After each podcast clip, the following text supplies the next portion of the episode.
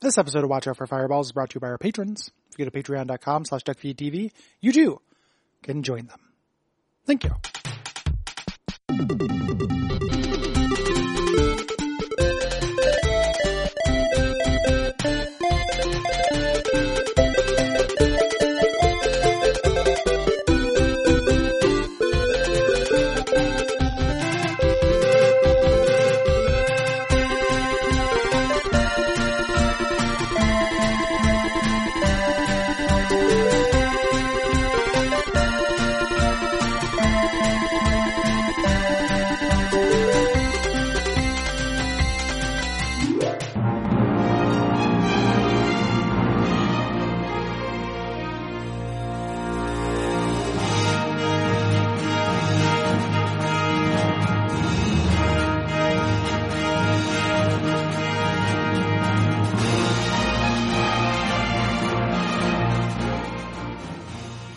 My name is Gary Butterfield, My name is Cole Ross, and you're listening to Watch Out for Fireballs. It is a Games Club podcast. and this week we are talking about Tactics Ogre, Let Us Cling Together, which is a tactical RPG originally developed and published by Quest for the Super Famicom in 1995.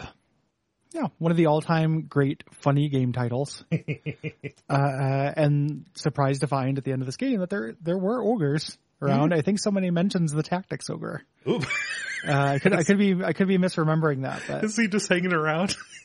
Did you put it at the screen he's and say that's a Tactics Ogre? he's eating chessboards. Yeah.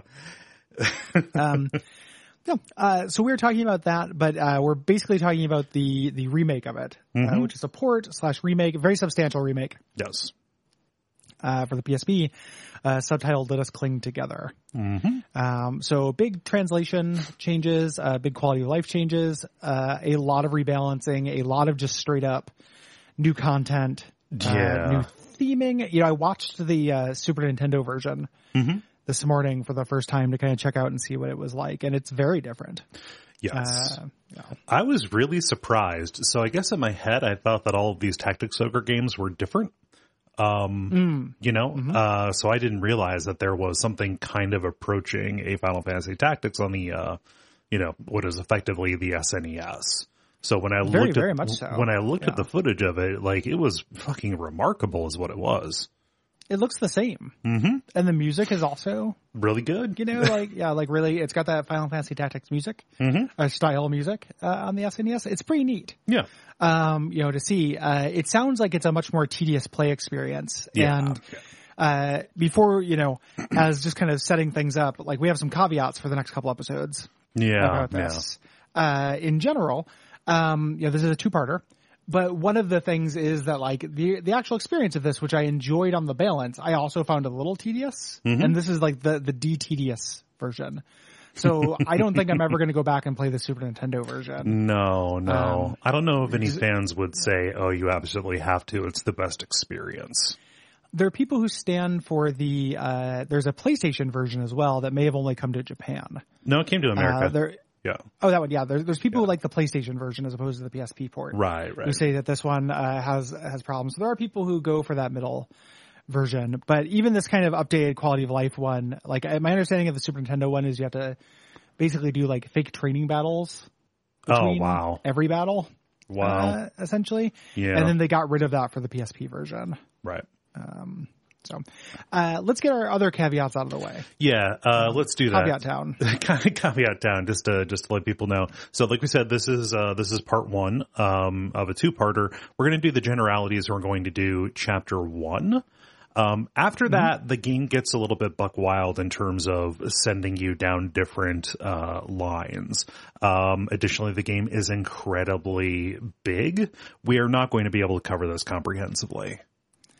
Yeah, there's there's an element of this that is like um is the style of the genre in a weird way, like the Disgaea games yeah. where yeah. like it, it's just kind of unlimited content. There's an element of that to this game as well, which I was surprised by. I, di- I didn't expect that, but the side quests in this, as opposed to being like one or two battles, tend to be these gigantic multi-level dungeons. yeah. Um, and there's also a post-story kind of coda Yeah. uh, thing that I might fuck around with. To put this into perspective in terms of like, you know, just full transparency in terms of network work and such. Um, I did three three run ups of this game because I, I fucked myself into other into problems Yeah. uh, with it. And then uh, my final play clock with playing on an emulator where I could fast forward certain parts um, was 70 hours. And then I imagine with the two run ups before that, which were pretty significant, it's Yeah. about how long I played. Um, you know, I originally had kind of grand plans to go back and do.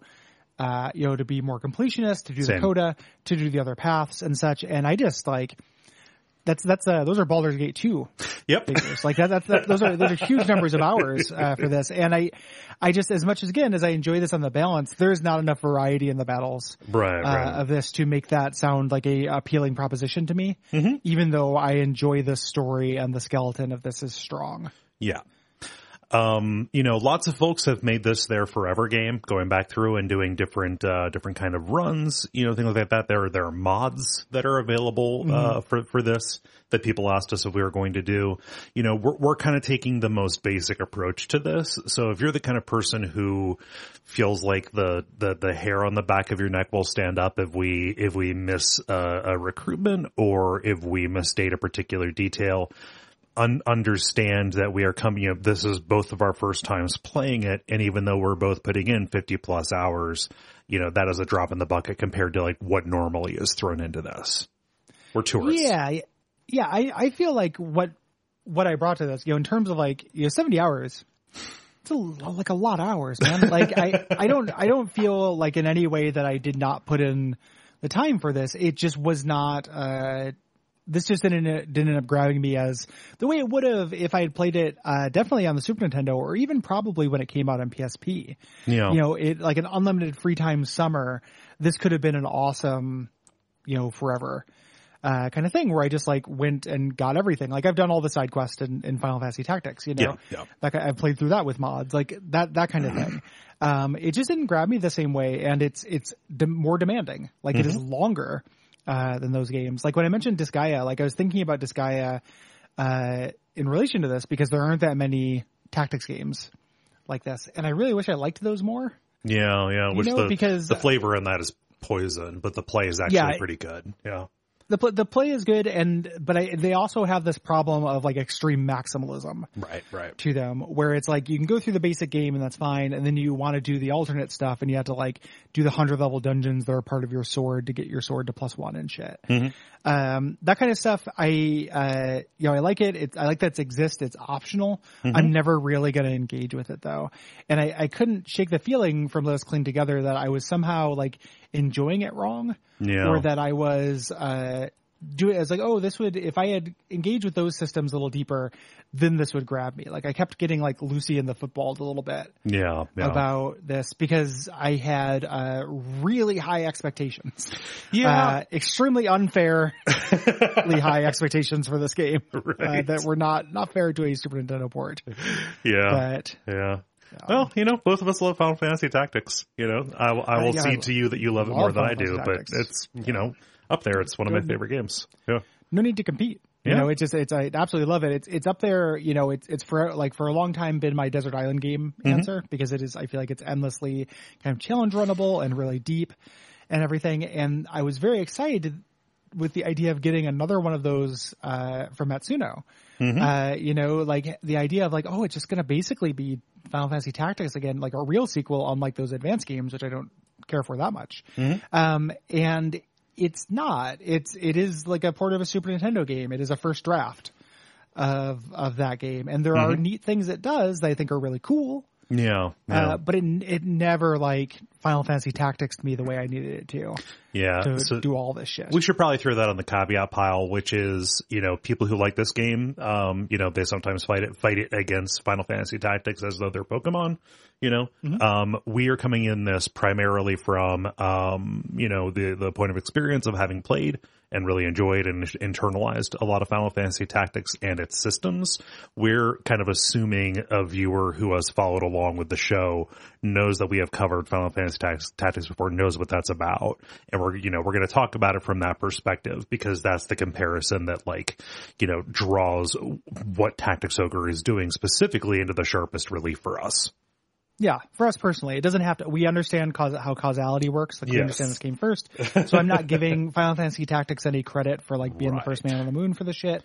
I also I have no disdain for people who prefer this. Mm-hmm. Um, there are things that this does better. Than than Final Fantasy. Even though I think it is overall, I think it is a weaker game. I think there are things it does better that are interesting, and I would love to have them like fused together as a real Final Fantasy Tactics two. Yes. You know, Final Yeah. Fantasy Tactics Ogre. you know, and just like portmanteau them shits into a supreme Yes. game. Take t- t- take the best parts of all and uh, and and and put them together.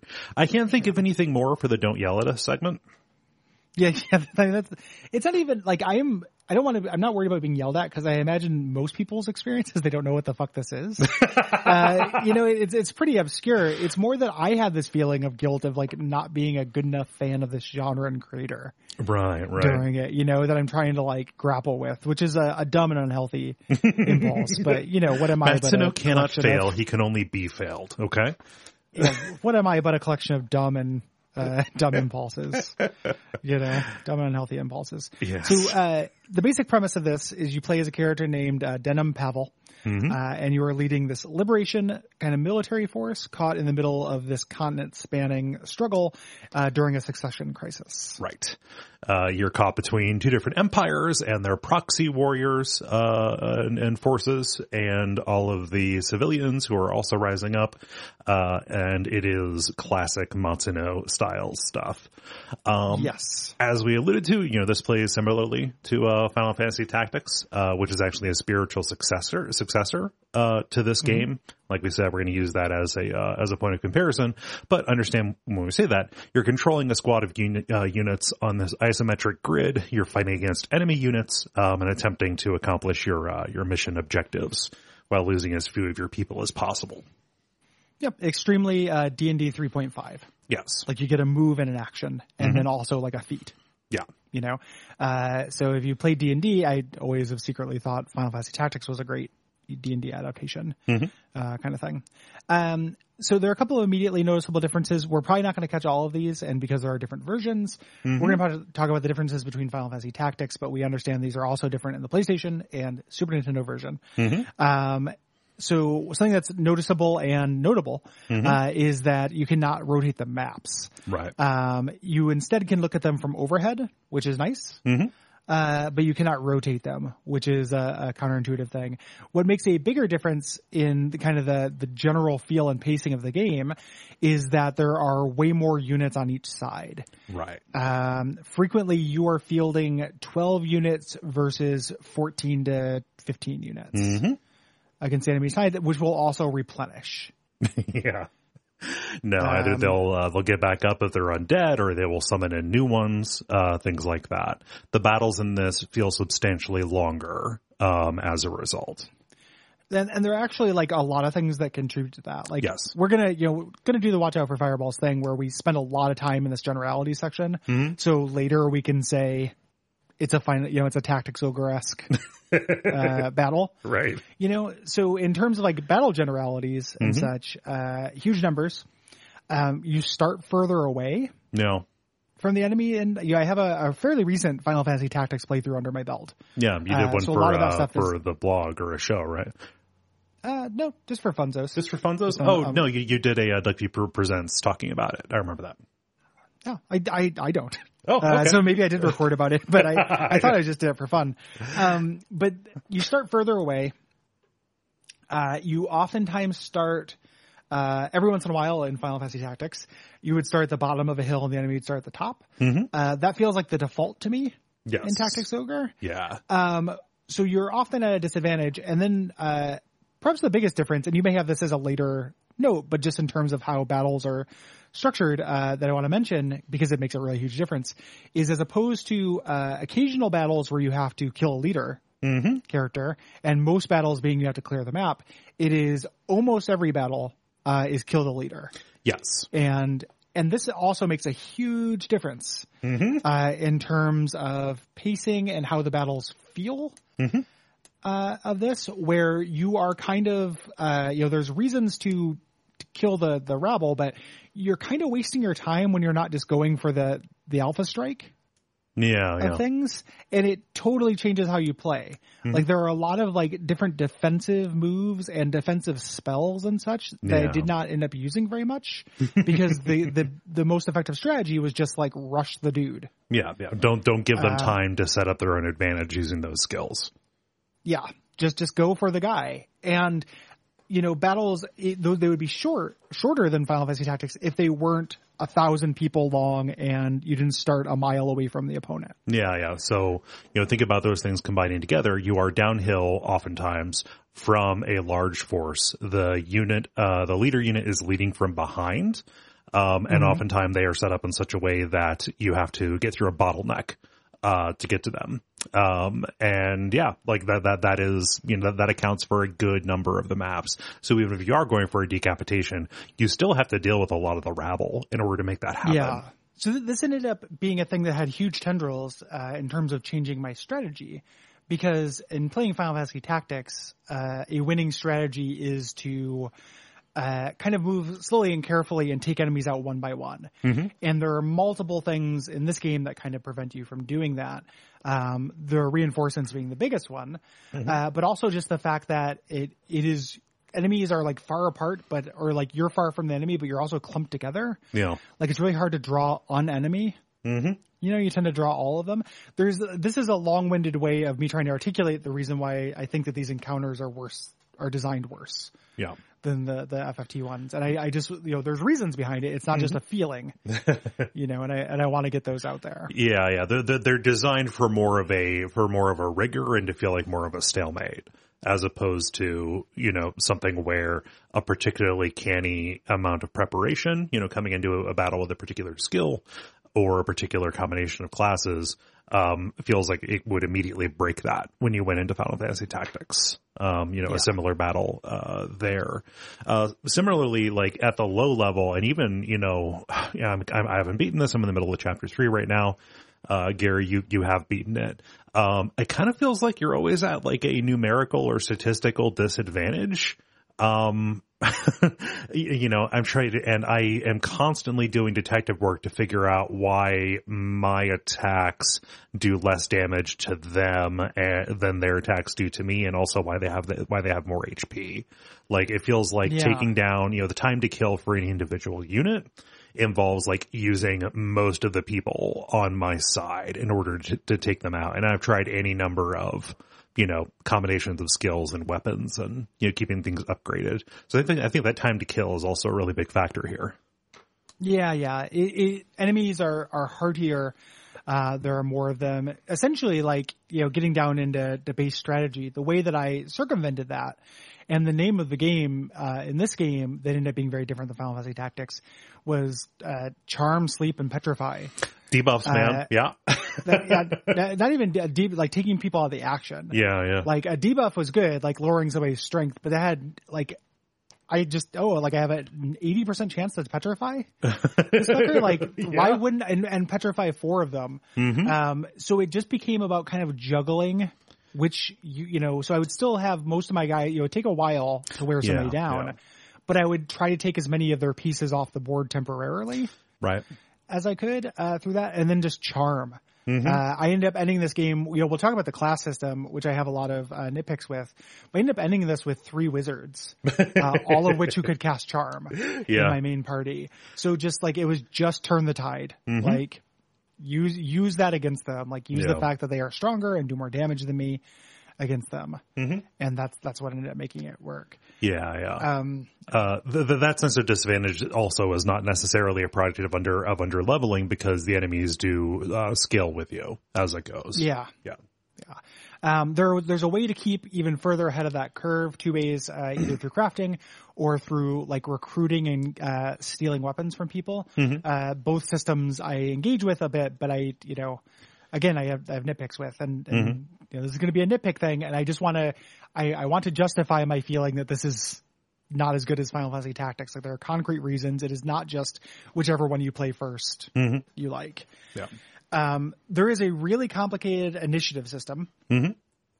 in this game. Uh, your characters have a value called WT, and your WT is influenced by what armor you're wearing and what your agility score is, and what actions you take.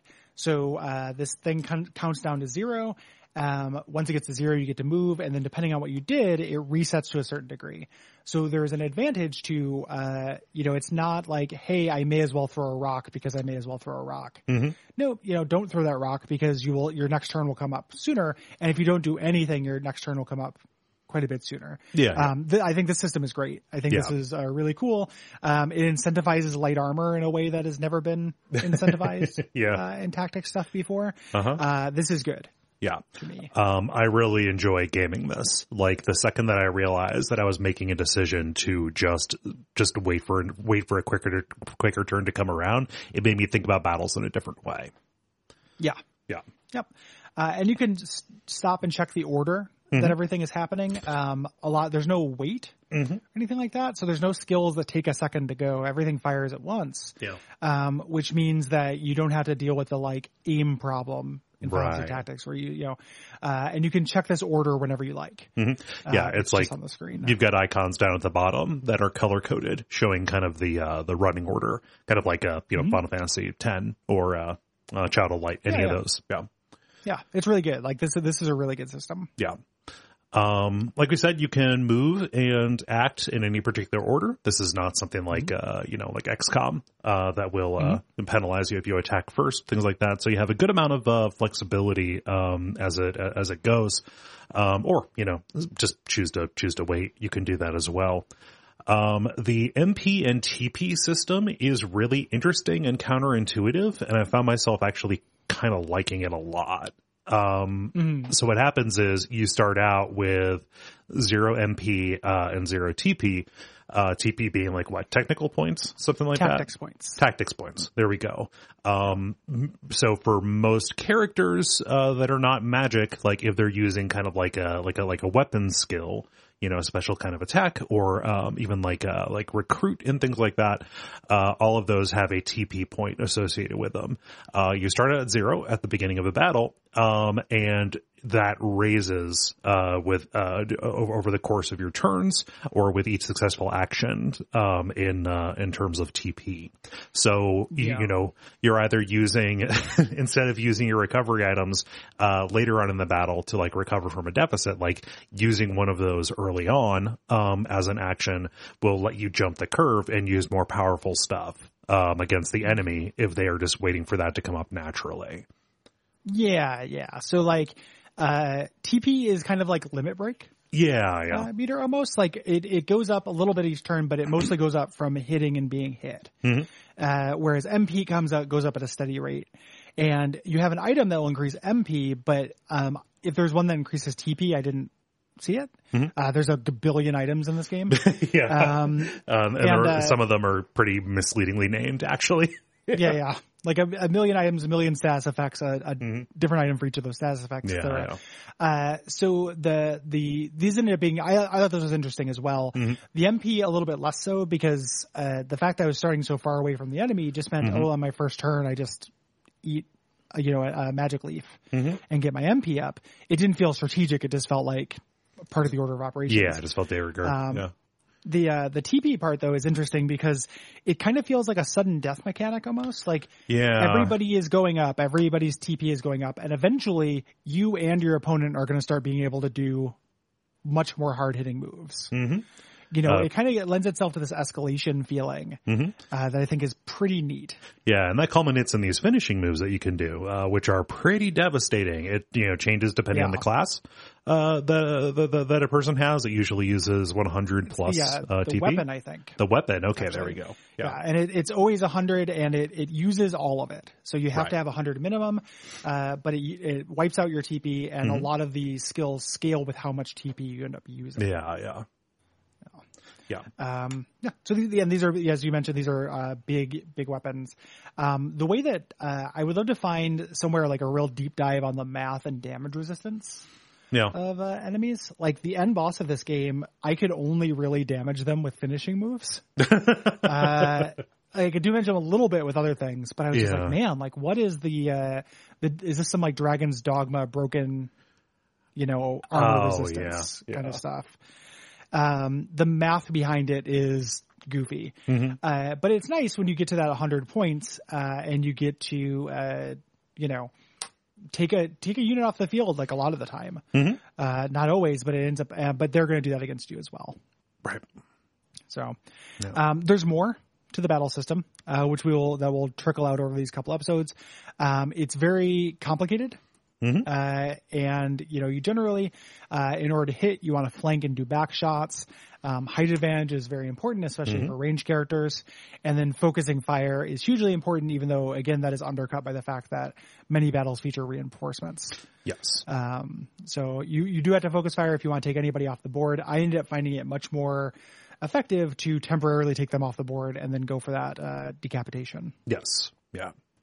Um, this is a little bit undercut uh, by the presence of guest party members who act entirely on their own. Uh, you can do a like a very limited amount of like AI customization for your own characters. I never found a way to do this with guest party members. The only way I found to like direct what they could and could not do was to just like change the skills and items they had equipped.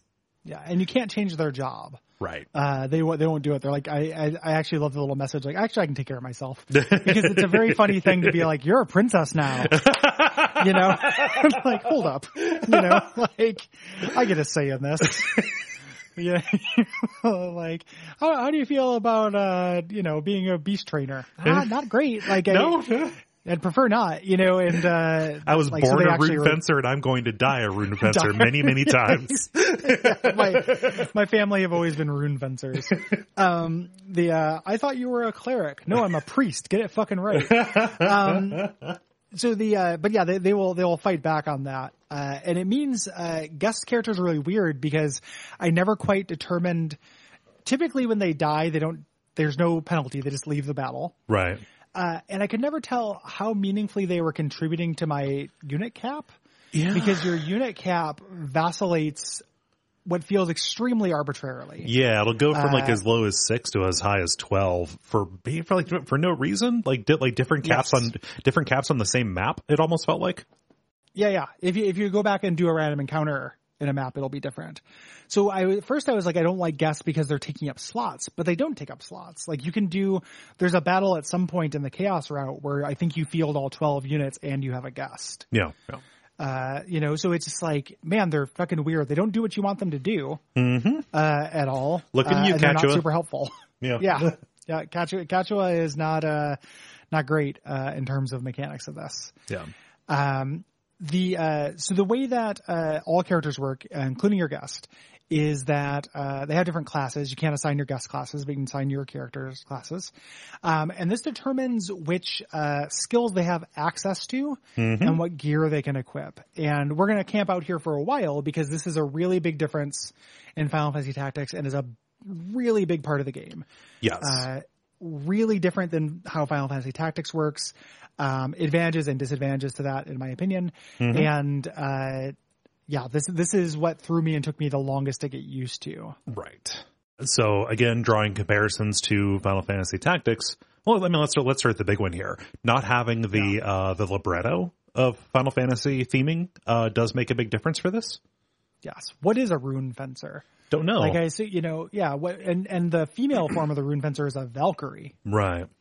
You know what? What does that mean? Like a dragoon in this means something totally different. Like you get the same name, but it doesn't mean Yeah, what a what yeah. a Final Fantasy version is. Yeah, this Um, it is, this is not a problem inherent to this game. It is bad. You know, I, I do, it does not feel fair to hold it against that, but it is a problem when you are moving from one to the other, and illustrates kind of how important that uh, you know understanding what terms meant in that particular world. Um, Yeah. That was pretty important. Knowing knowing that difference. Yeah. I missed it a lot. And, Yeah. and you know, see also uh, the Chocobo Dungeon Right. Right. game, which took a Final Fantasy skin and put it on roguelikes. And Mm-hmm. doing that kind of libretto is really important because it's like I know what a Firaga is. right. You know, I just I inherently know that. There's, Yeah, there's yeah. Mm-hmm. things I will never learn in my life. There are lovers who I will forget uh, because that space in my brain is dedicated to knowing that Firaga is better than Ferrara. and both of those are nonsense words. Yep, Yeah. Firaga is the boss. Yeah. Yeah, Frog. that one's the big one. Yeah. You know, uh, so that and oh, Flare is better. Those Mhm. words, those the words aren't don't mean anything. Right, right. But I yeah. just I just have that in, in my brain uh, Yeah. instead of more useful things. Yeah. And now I have this whole other set hmm of my brain where I know what the difference is between Meteor Storm and like Dark Bullet or whatever.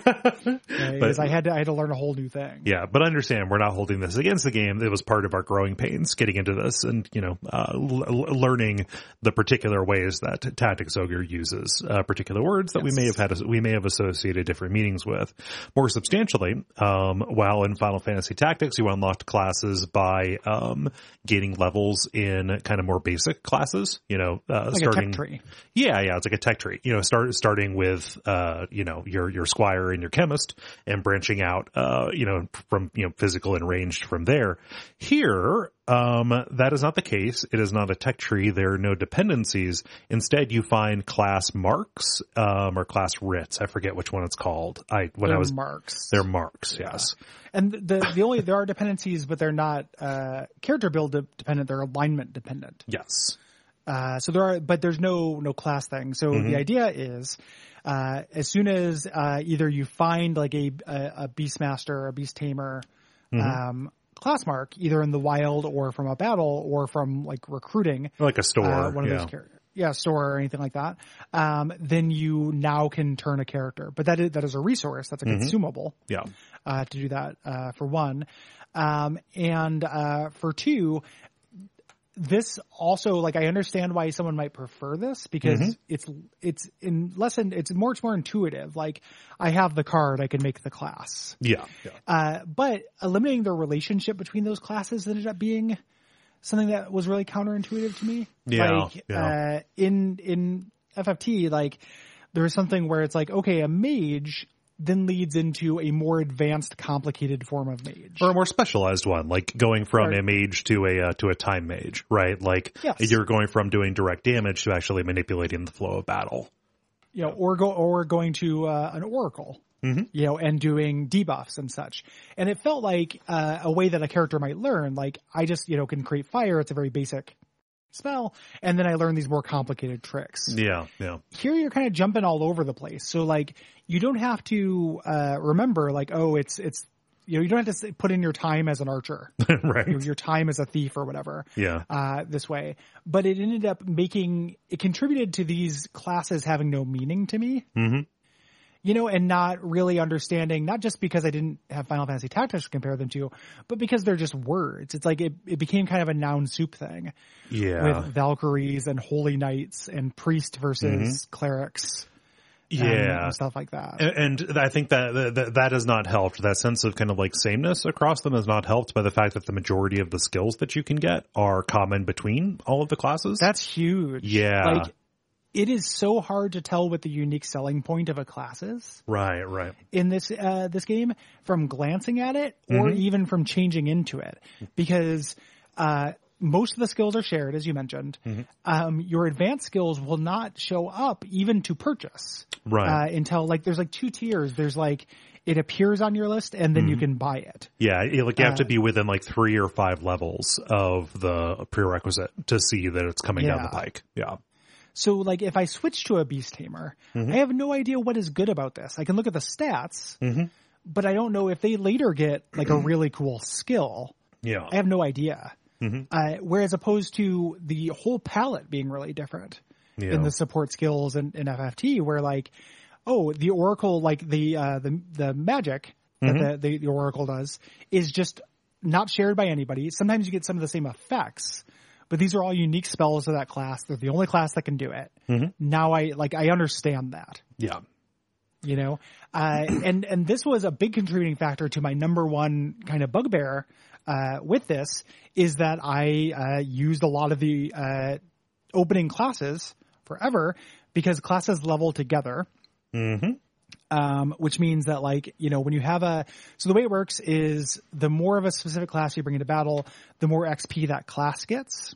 Right. Um, so if you bring a knight into battle, um, you know, it gets so much XP. If you bring two knights into battle, it gets more XP. And then every time you create a knight, it will be that level. Right. Um, that's cool. What is not cool though, and what powerfully discouraged me from having a cool variety of moves in my team was the fact that uh, characters start at level one. Right.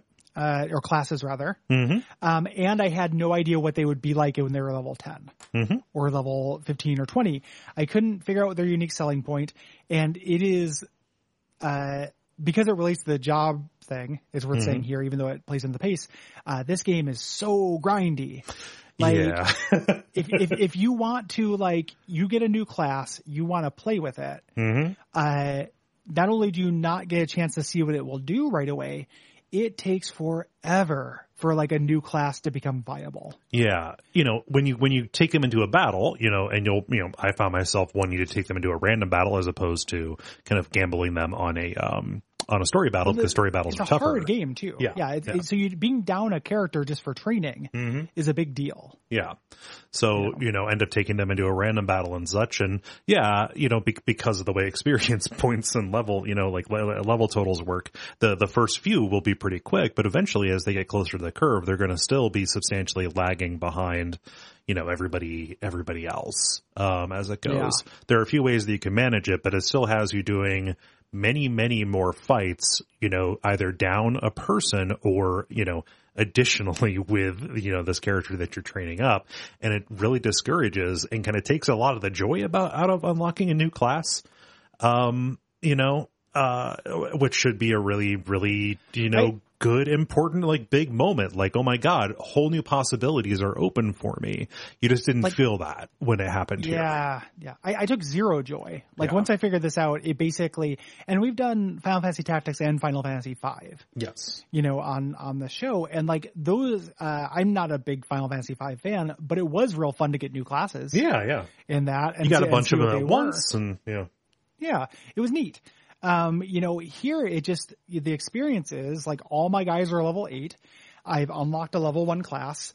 That character, you know, the first time I battle with them, they maybe get up to level three or something, Yeah. uh, level three or four, and then it gets slows down to a crawl.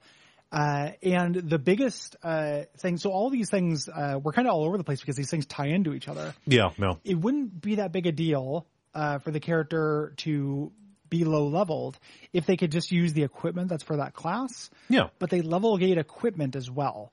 Yeah. So your character, you know, you're already kind of under the gun in terms of efficacy of damage. You know, I've got a beast tamer. I throw my beast tamer out there. He can only use like a dagger or a short bow, Mm-hmm. you know, or what have you. He can only use the worst weapons and armor. So he dies in like one or two hits. He cannot damage the enemy. Like Right.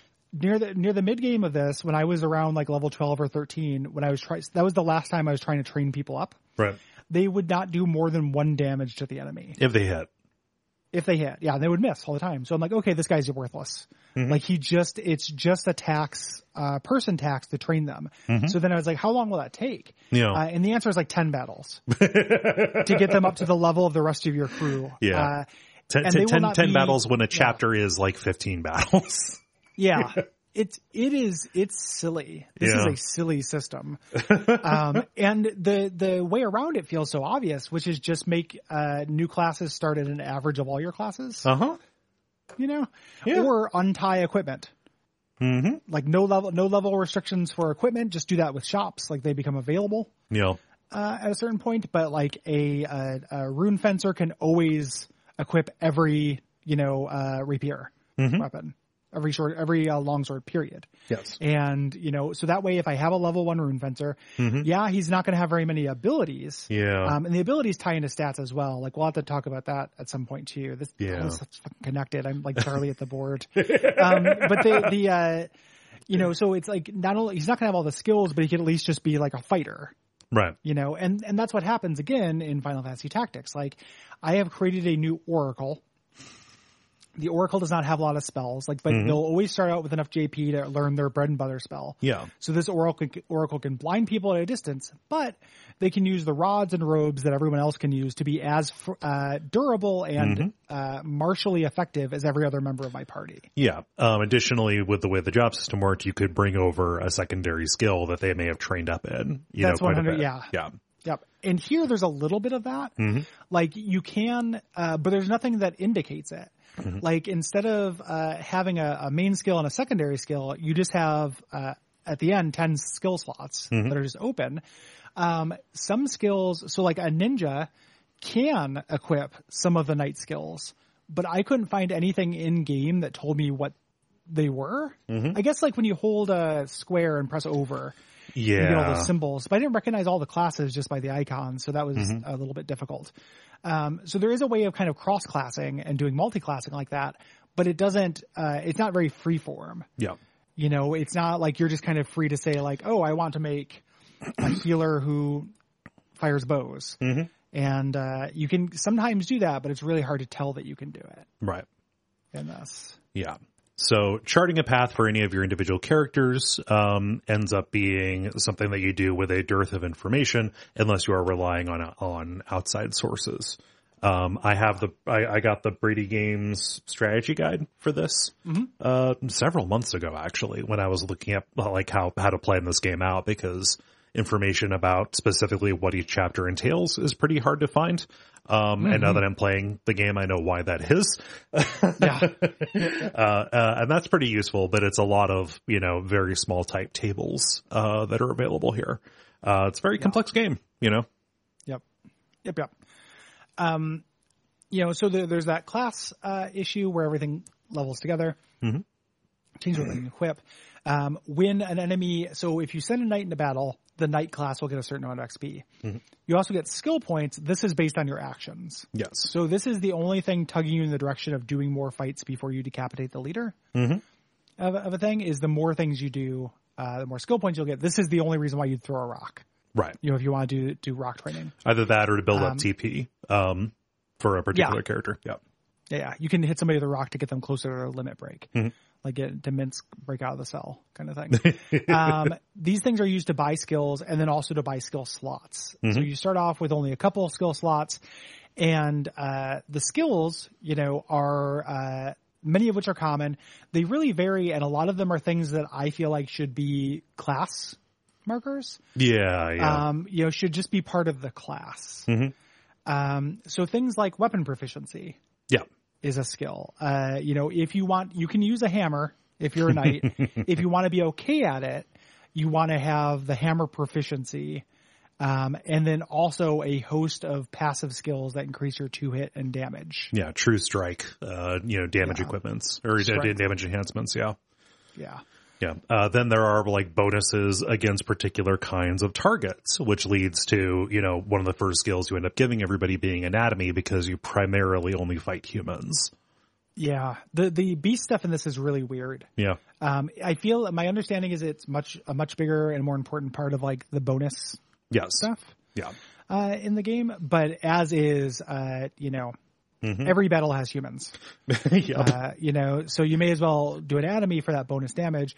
And there is a little bit of, um, you know, opportunity cost to that because you do have a limited number of slots and everything takes a slot. So, um, not only these skills, not only, uh, your finisher moves do not, those come Right, from your right. weapon, but everything else does.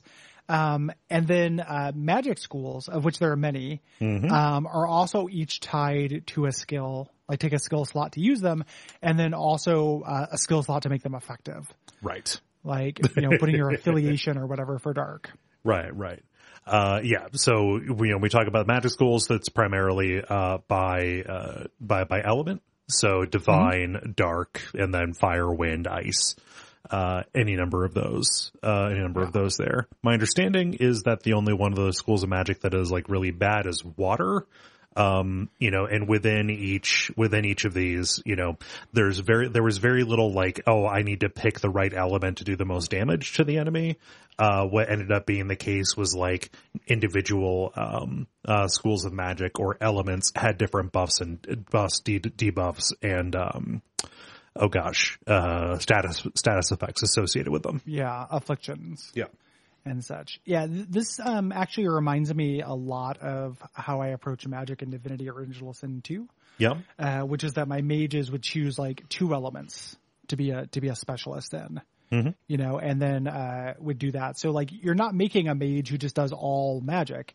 You're making a lightning fire mage. Yes. you know and a lot of those things are just direct damage of various uh, shapes and intensities um, there's a there's a specific there's direct uh, magic that just appears where the enemy is, and then there's one that's a projectile. Mhm. So your your units can get in the way. Um, so there's lots of that, and then there's various statuses, and these tend to actually overlap between Yeah. things, but different devel- different elements tend to be better at them. So, for example, um, in the dark element, you can petrify a single enemy, but in the earth element, you can petrify a group. You know, in the dark element, you can put one enemy to sleep, but in the air element, I can put to sleep a group. Yes. Um, so you basically have to choose, you know, you're going to get all these debuffs and status afflictions, basically. You're just going to choose which ones you want to concentrate on. Um, and engaging with this and these characters ended up being some of my most effective and like most fun that I had. Yeah. Um, I do like that magic system in this. I like how, uh, how many spells there are. I like how varied they are. Yeah.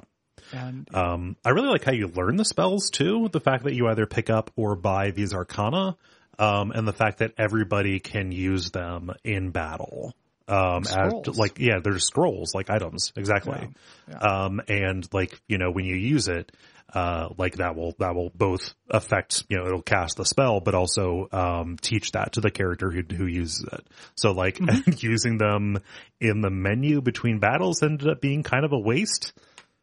Yeah, Yeah. yeah, And the only reason why you would, you would ever do that is to not fiddle with it. Yeah.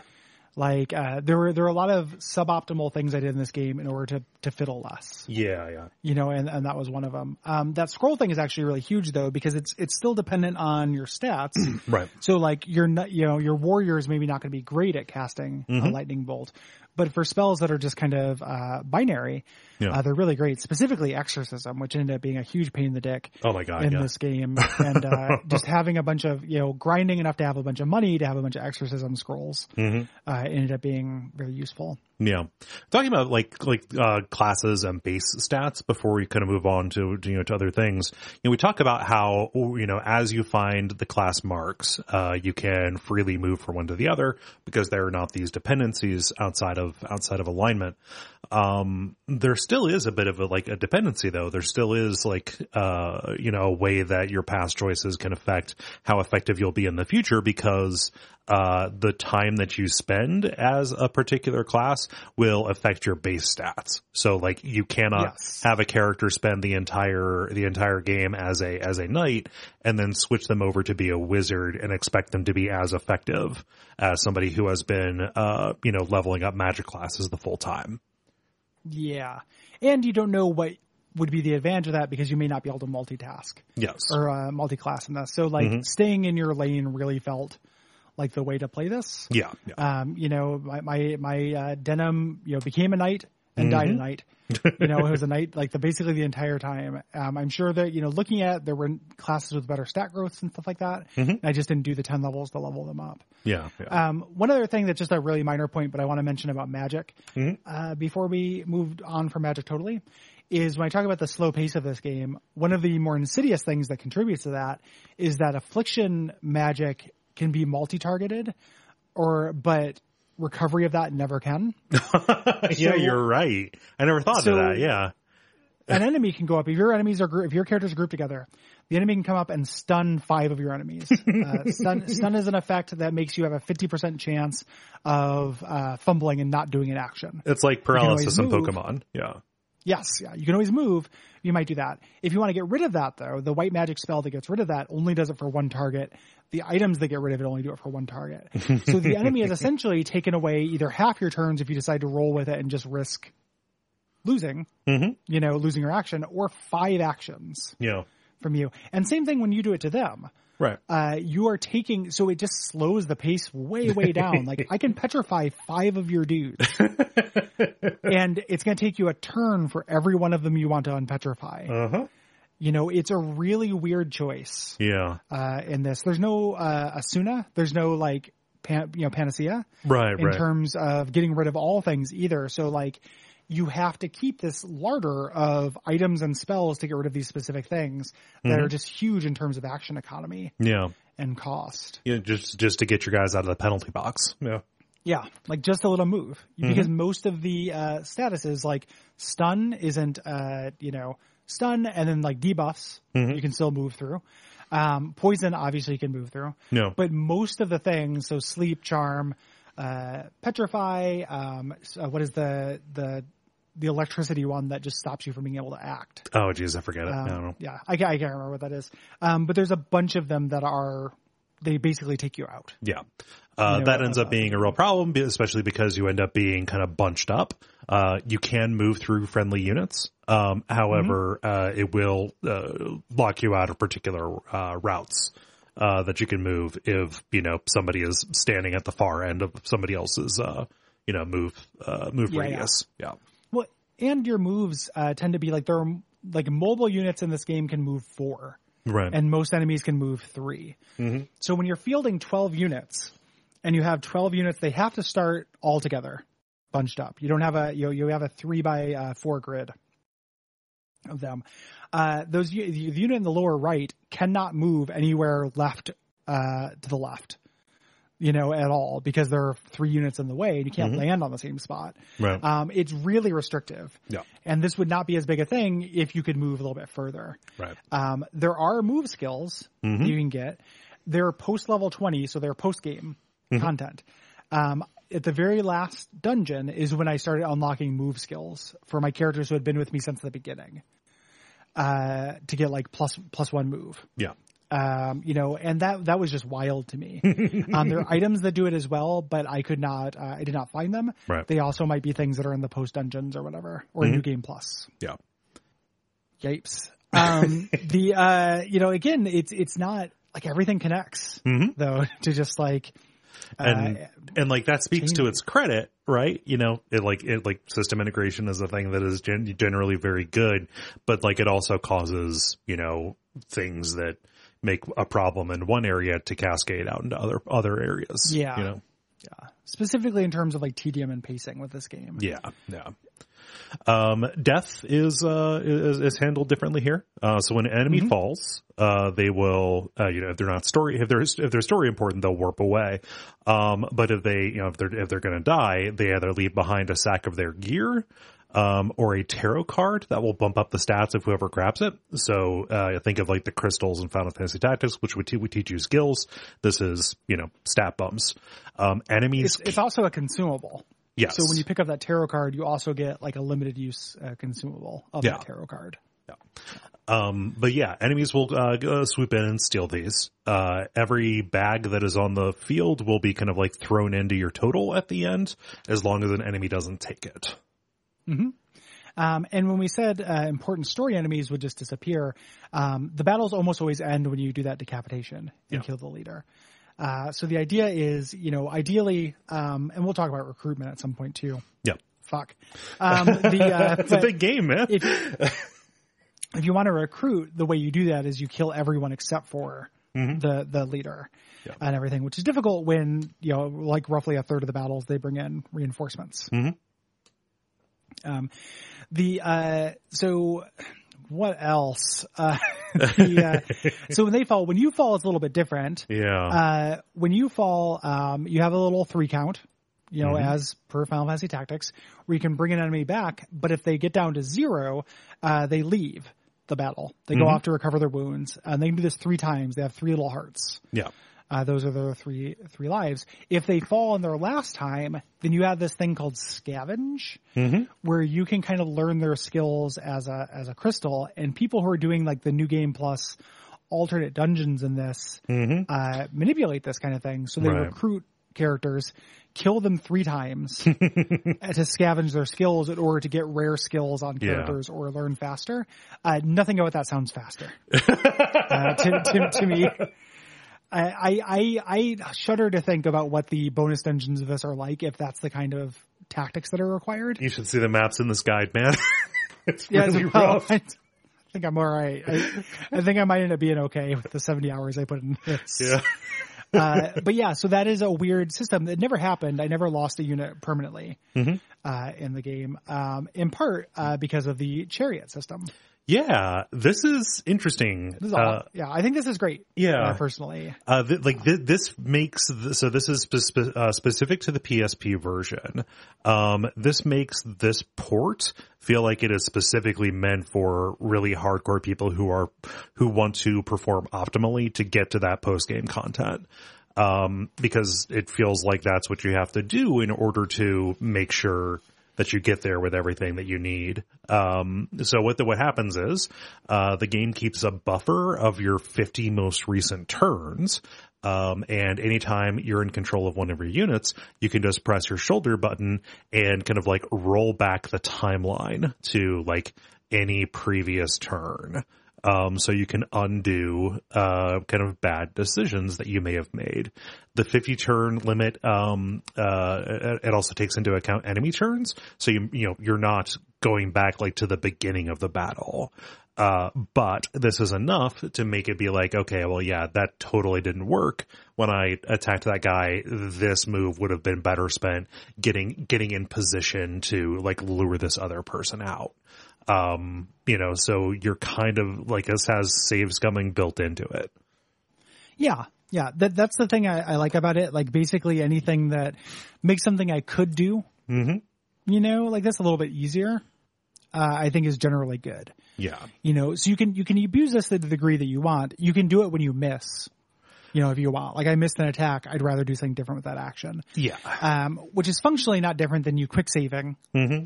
You know, and trying it again, which is something that you were allowed to do in Final Fantasy Tactics, even on the PlayStation. Mhm. You know, it took 10, took a separate memory slot or whatever you do in battle saves, but Right. different memory card, but you could do that. Um, I think this is really powerful Yeah. and ends up being, uh, really good during some of the later maps where there's instant death. Um, you know, there are ways to fall off the map. Yeah. The cliffs. Yeah, and that never felt good. And I was just like, well, you know, fuck that. I'm not going to Uh-huh. just lose this guy. Uh, I will rewind this. Yeah. Um, yeah, I think this is, uh, this is very good. Yeah. Um, that's very kind. Yeah. Um, there's some other kind of factors, some miscellaneous stuff that'll affect uh, how well you do in battle. Um, so luck is uh, the weird outlier stat Yeah. uh, in this game, and luck is a thing that uh, I've never seen luck in a tabletop game presented this way. Um, you get bonus damage equal to the differential between you and your opponent's luck. Mhm. So, like a high luck build, like not that you can really build for that kind of thing so much in this. Like there are certain classes that Yeah, have yeah. different luck growths, but um, can be really powerful uh, in terms of damage. Um, and then there is also a weather system, uh, which affects uh, characters of different alignments uh, have more efficacy in different weathers, Yeah. Uh, and characters of different elements have more efficacy. uh, additionally, like inclement weather will affect uh, projectiles uh, as well. So like archers end up being way less effective when it's raining, which means that playing this, so the weather moves in a defined cycle um, as you go, and you have items that will advance or retract uh, which which part of the cycle it's going to be in. And if you're in battle for long enough, um, it will cycle on its own. Yeah, I thought this was neat, and I never engaged with it. Right. Uh, I never changed the weather, and I never really noticed a big change uh, in my efficacy. Uh, There are there are a couple of battles where uh, it starts off in heavy rain, and using the item, using the weather items, like made enough of a difference for my three archers to uh, to do what they needed to do better. Yeah. And then like that was after like getting routed on my first try, going back and starting it again, and then changing my first move to be you know altering the weather, and that made the big difference. Yeah, I, I mean, I can I can imagine. I just didn't end up Right. having to do it, or or Why won't you believe me, Gary? I do believe you. Okay. I just didn't do it. I, I just played a different, played the game differently. um, the uh, Denam's alignment, uh, you know, seems like it would make like a really big difference with this. Uh, it kind of uh, what it basically does is affect an invisible stat called loyalty uh, that your characters have, which changes whether they'll leave. Um, and this is tied into something called chaos frame, uh, which your chaos frame Names. uh, is, yeah, just uh, is the name of how much the different factions uh huh. like you. Like reputation is a more accurate name for this, Right. Right. Than than chaos frame. Um, again, just taking a peek into the madness of like people who do the high level stuff of this. Uh, the way that you adjust your chaos frame is by having uh, killing units of a certain allegiance or uh, having units of your own die of a certain allegiance. Yeah. So when you're going for a specific chaos frame because you want to recruit all the characters for no reason other than like Suikoden and Pokemon reasons. You know, Yes. there's there's no reason to get everybody other than see some extra lines of dialogue.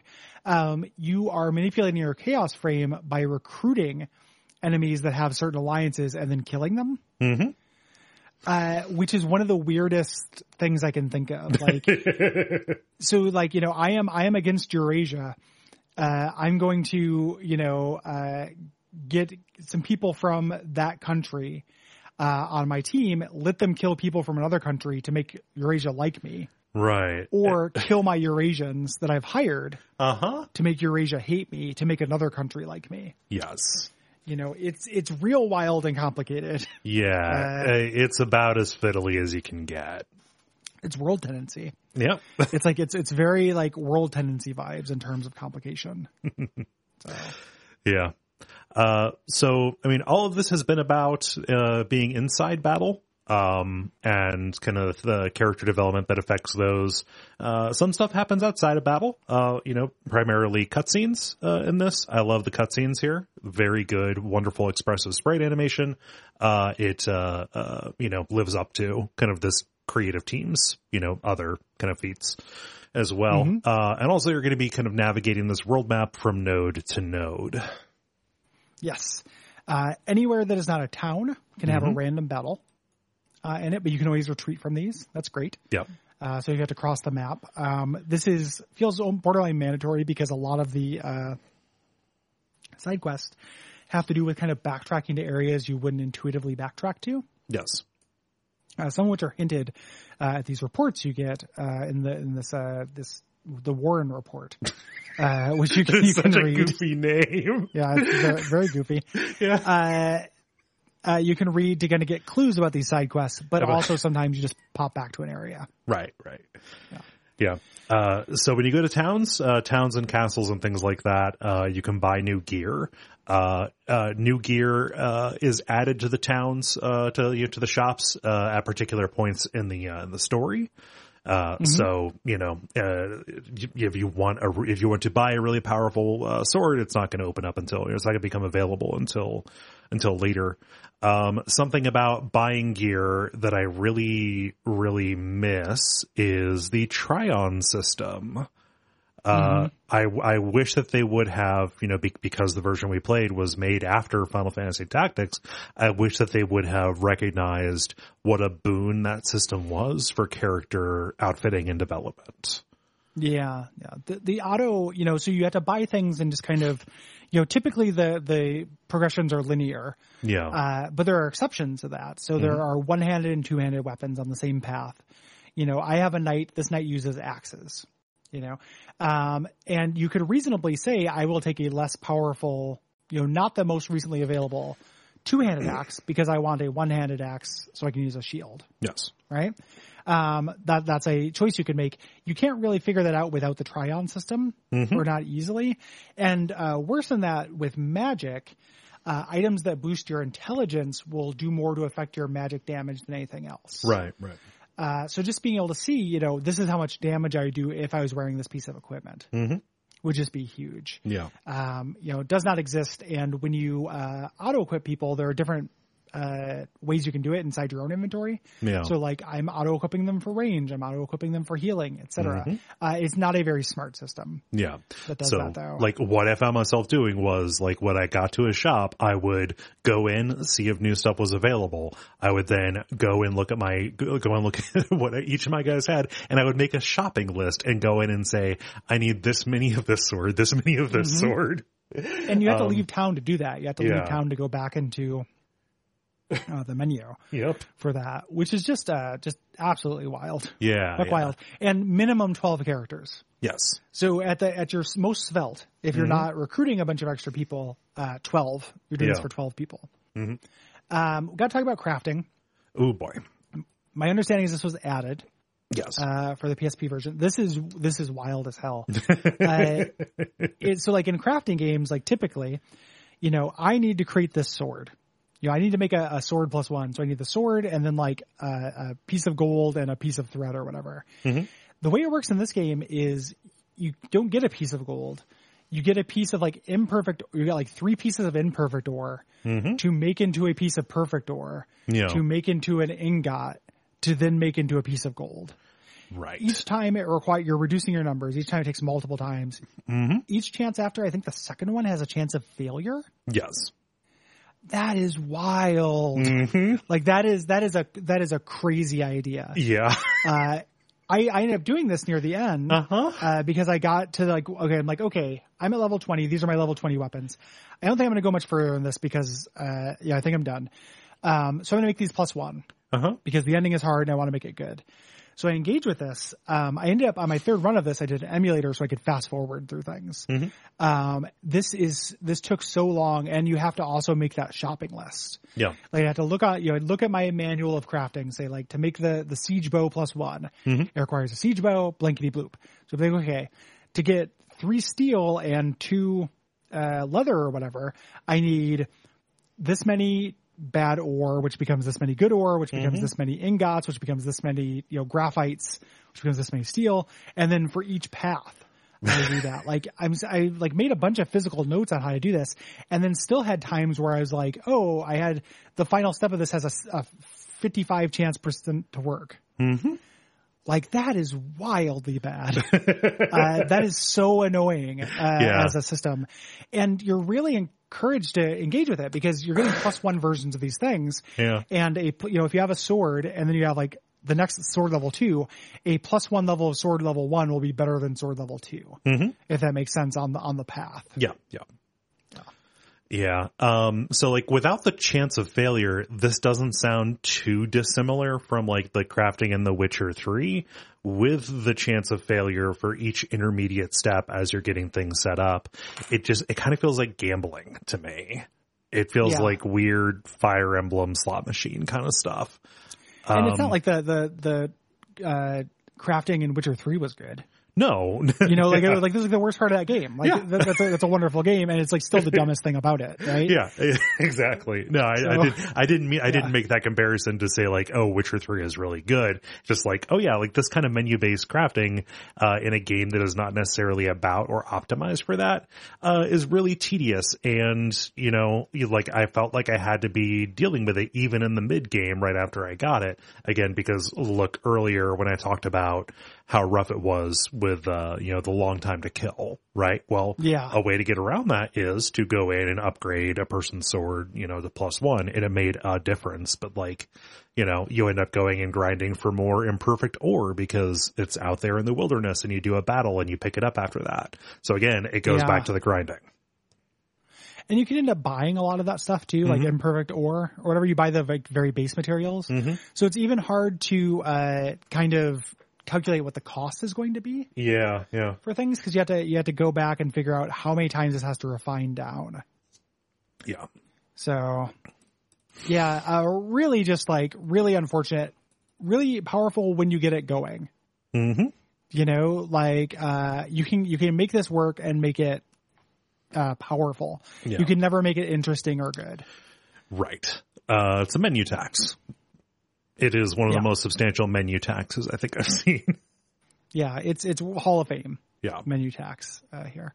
Mm-hmm. Um, we mentioned the Warren report uh, when you're outside of battle. This is like the uh, history lessons or what have you Mm-hmm. in Final Fantasy Tactics. Uh, this gives you up to date information on your characters. Uh, every character you meet has a bio. Mm-hmm. Uh, in this, um, you know, one of the uh, Matsuno said like one of the things he was looking for when making this game, and you can see this undercurrent in all of his games. Uh, it's something Mm-hmm. I really love is that you know there aren't bad guys. Like everyone Yeah, you're yeah. fighting has a re- you know they have their own reasons and they believe in their Mm-hmm. own mission.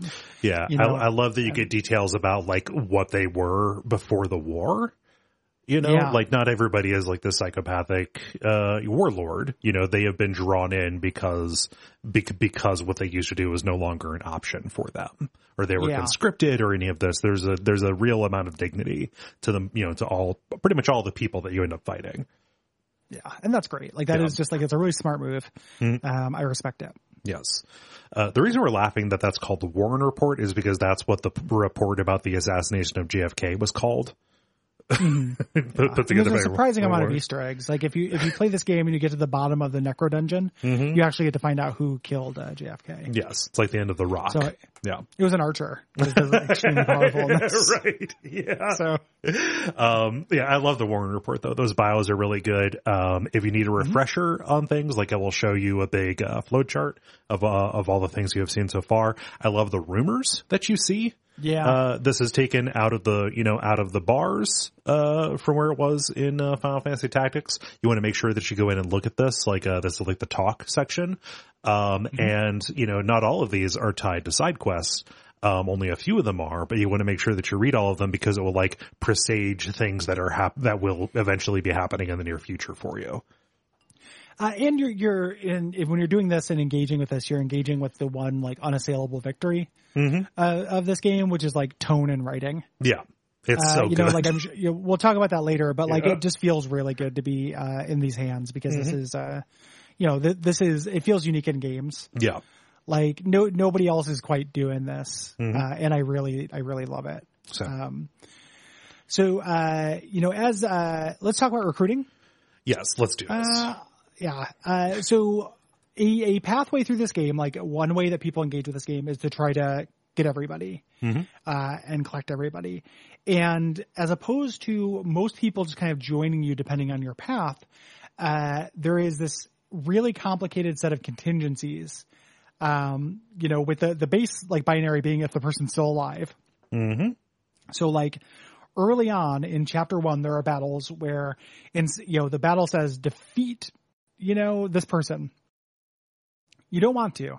You want to kill everyone else and get them down to 10 or 20% of their health. Mm-hmm. Then they'll retreat. So they'll show up later, like two chapters later for you to do the same thing and then they'll join you. Right. Um, that is how, as far as I tell, how recruitment happens. It's how you get some unique classes Yeah. uh, in this. Like there are classes you can only recruit, you can never get otherwise. Mhm. Um, I didn't recruit anybody. Uh, or the other way you can recruit people is like somebody will be in trouble. Like, hey, that person's in trouble. Let's save them. Yeah. Because you start a million fucking miles away from the enemy. I was looking online how to do this. The way you're Uh-huh. supposed to do it is you get uh, your flying unit Mm-hmm. uh, and you take off all his clothes and you give him the uh, the item, the highlight stick that throws healing items at people. Yep. the, Uh, the and lobber. have- yeah. the lobber and you just hang out and babysit the person, filling them up with heals every turn Right. uh, until the rest of your team can get there. It's like uh, the degenerate tactics you have to do to um, save uh, Ralpha, Rafa, and Malak Yeah. on the roof. Mm-hmm. You know, where it's like, okay, the the you know the El- Elmdor will attack uh, them unless I put a naked character there because the AI will attack somebody who's naked. right. It's like that for like a, a fifth, a sixth of the battles Mm-hmm. in the game, uh, and nothing happens if you don't recruit them. You, they just die. But I Mm-hmm. Kept feeling again like I was playing this wrong or enjoying it wrong because I'm Mm-hmm. like, I I tried to recruit this like three or four times just playing it like a normal battle. Right. I can't do it. Look up a line and people are like, oh yeah, it really sucks. You just have to make, uh, you know, uh, your Birdman, uh, Yeah. you know, naked and give him a highlight thing. And I'm like, that fucking sucks. I don't want to do that. no, he's a good It's unit. dumb as hell. I need to use him for other stuff. and it just, it's so gamey. Uh huh. You know, it's, it's so, uh, Easter eggy. Yeah. You know, it, and I'm just like, I just don't want to do that. Yeah. Uh, so I, I recruited very few optional Mm-hmm. characters in this. Yeah. Uh, so like that path for recruitment is distinct from the actual recruit skill that you get. Uh, you have one Yes. of those for like different races. So there's ones for humans. There's one for like fairy folk, uh, you know, different things like that. Um, like you do that with rank and file units, uh, and you want to get them low in health like Pokemon in order to, in order to do that. What we're talking about here with this recruitment is like named, named characters that have different, that have varying relationship to the story.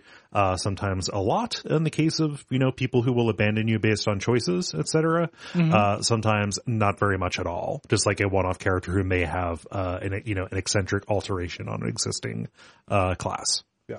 Yes, yeah. Like, and those those alterations tend not to feel very significant.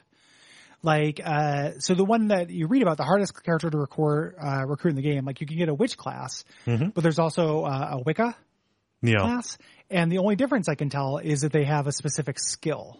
Right. So there's one skill they have that does seem cool, Mm-hmm. you know, but if you want that skill, you have to do the separate separate class, which requires recruiting one of each dragon and Yeah. then grinding up 30 glass pumpkins and and all this shit and i just uh miss me with it man like Yeah, it is yeah. it is not you know i'm not playing this as a completionist like i want efficacy Yeah. and again you know i keep drawing uh you know favorable unfavorable comparisons to fft but when you got unique classes in that they had unique verbs Mm-hmm. like a whole host of unique verbs Yeah. You know, it was really neat. Like, oh, Mustadio is the guy who can disable people from across the map. Yes. That's him. That's what he does. Getting him allows me to have this suite of abilities. Yeah. You know, getting uh, any of these sword knights, like Agrias can do Agrias shit. Mm-hmm. Nobody else can do Agrias shit. Yeah. You know, and that is a really cool feeling. And they just gave them to you generally. Like there are some of them you could lose, but they made them better at taking care of themselves in that. Like you, apparently, you know, Mustadio might be able to die in that mission. I can't quite remember. But if he can take care of himself though, because he doesn't just rush into combat and kill himself Right. like all these people did. Yeah. Um, so, you know, what, what this contributes to is a feeling that like there is playing the game and then there's playing the game. You know, like when you go through, if you're just kind of like playing this at the surface level, oftentimes what you're going to run into is, you know, just like, yeah, the game is going to give me enough people. I will have, you know, just by, you know, who is assigned to me in these particular places, a good number of, a good number of characters with a good spread of classes, uh, and abilities that I can rely on, which is good because training up a new, a new class is not really in the cards for you. Um, you know, and you're going to go on and that will feel like enough. There is so much more work that you can go into that feels like the actual playing of the game that a lot of people like, you know, talk about mostly and the, the the feeling you know is, is probably a flavor of like you know fear of missing out or whatever is that if you're not engaging with this on the tedious level there are advantages that you are not getting that uh that contribute to you know any shortcomings you might you might see right Yeah. Yeah. Um, yeah, absolutely. Uh, it's a bummer. And again, uh, that feeling that I was not doing, I was not in the right lane of playing yeah was tr- per- intense and was a patina over my, my experience Mhm. uh, there. yeah Yeah. Uh, so there are branching paths in the game. I think this is neat. Mhm. Um, they take you to different versions of chapter two and three, um, depending on your affinity for law, chaos, or neutrality. yeah uh the choices that you make in these feel very um important you know Yes. like it's big stuff. Uh, and like we say, the, the, you know, the story and tone in this is, uh, you know, uh, is, is, is, is tops, right? A plus. Yeah. Yeah.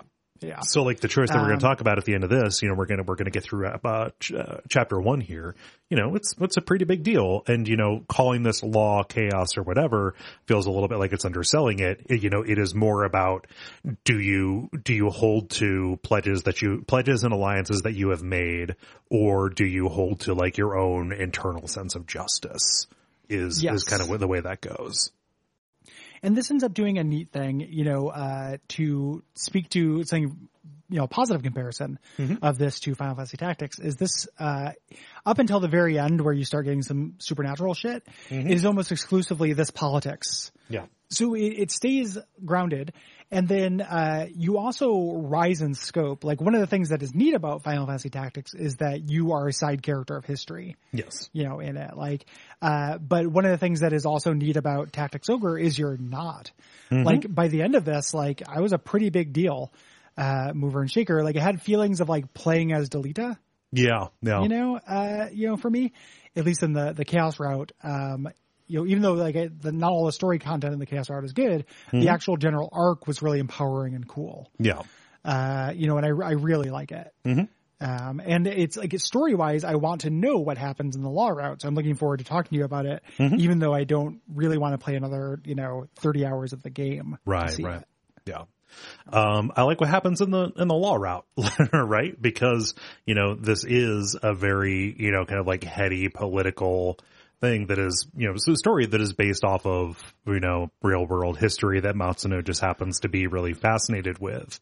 You know, you're dealing with an awful lot of imperfect people who have their own particular flaws and judgment. And like in the law path specifically, like you get to see best laid plans just completely falling apart.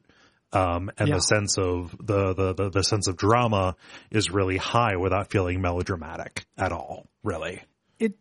If you look in online and people talk about like which routes you should do, they say generally do neutral first or law first and save chaos for last.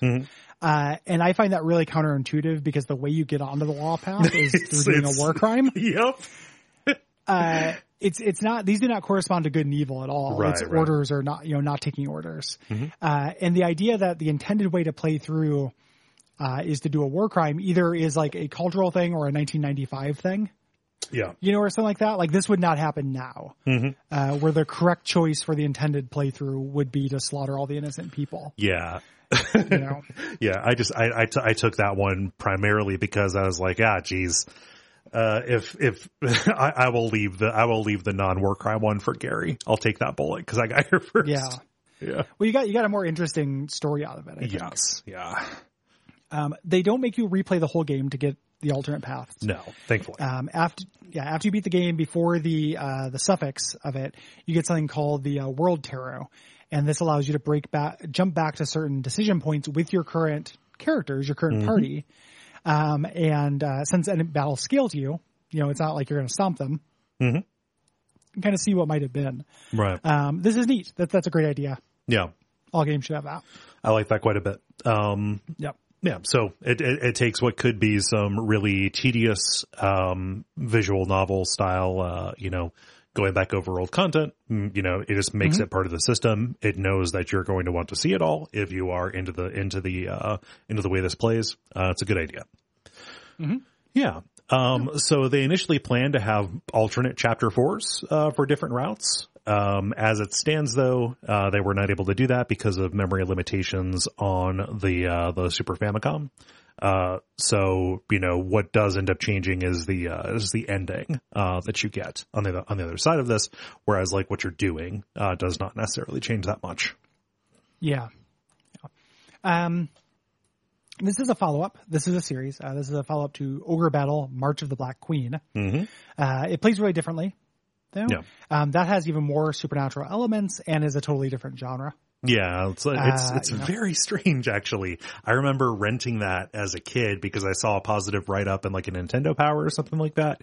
I was not ready for Ogre Battle um when I fired it up. I think at that point like the only RPGs that I had played were like Super Mario RPG and Final Fantasy 2, Yeah.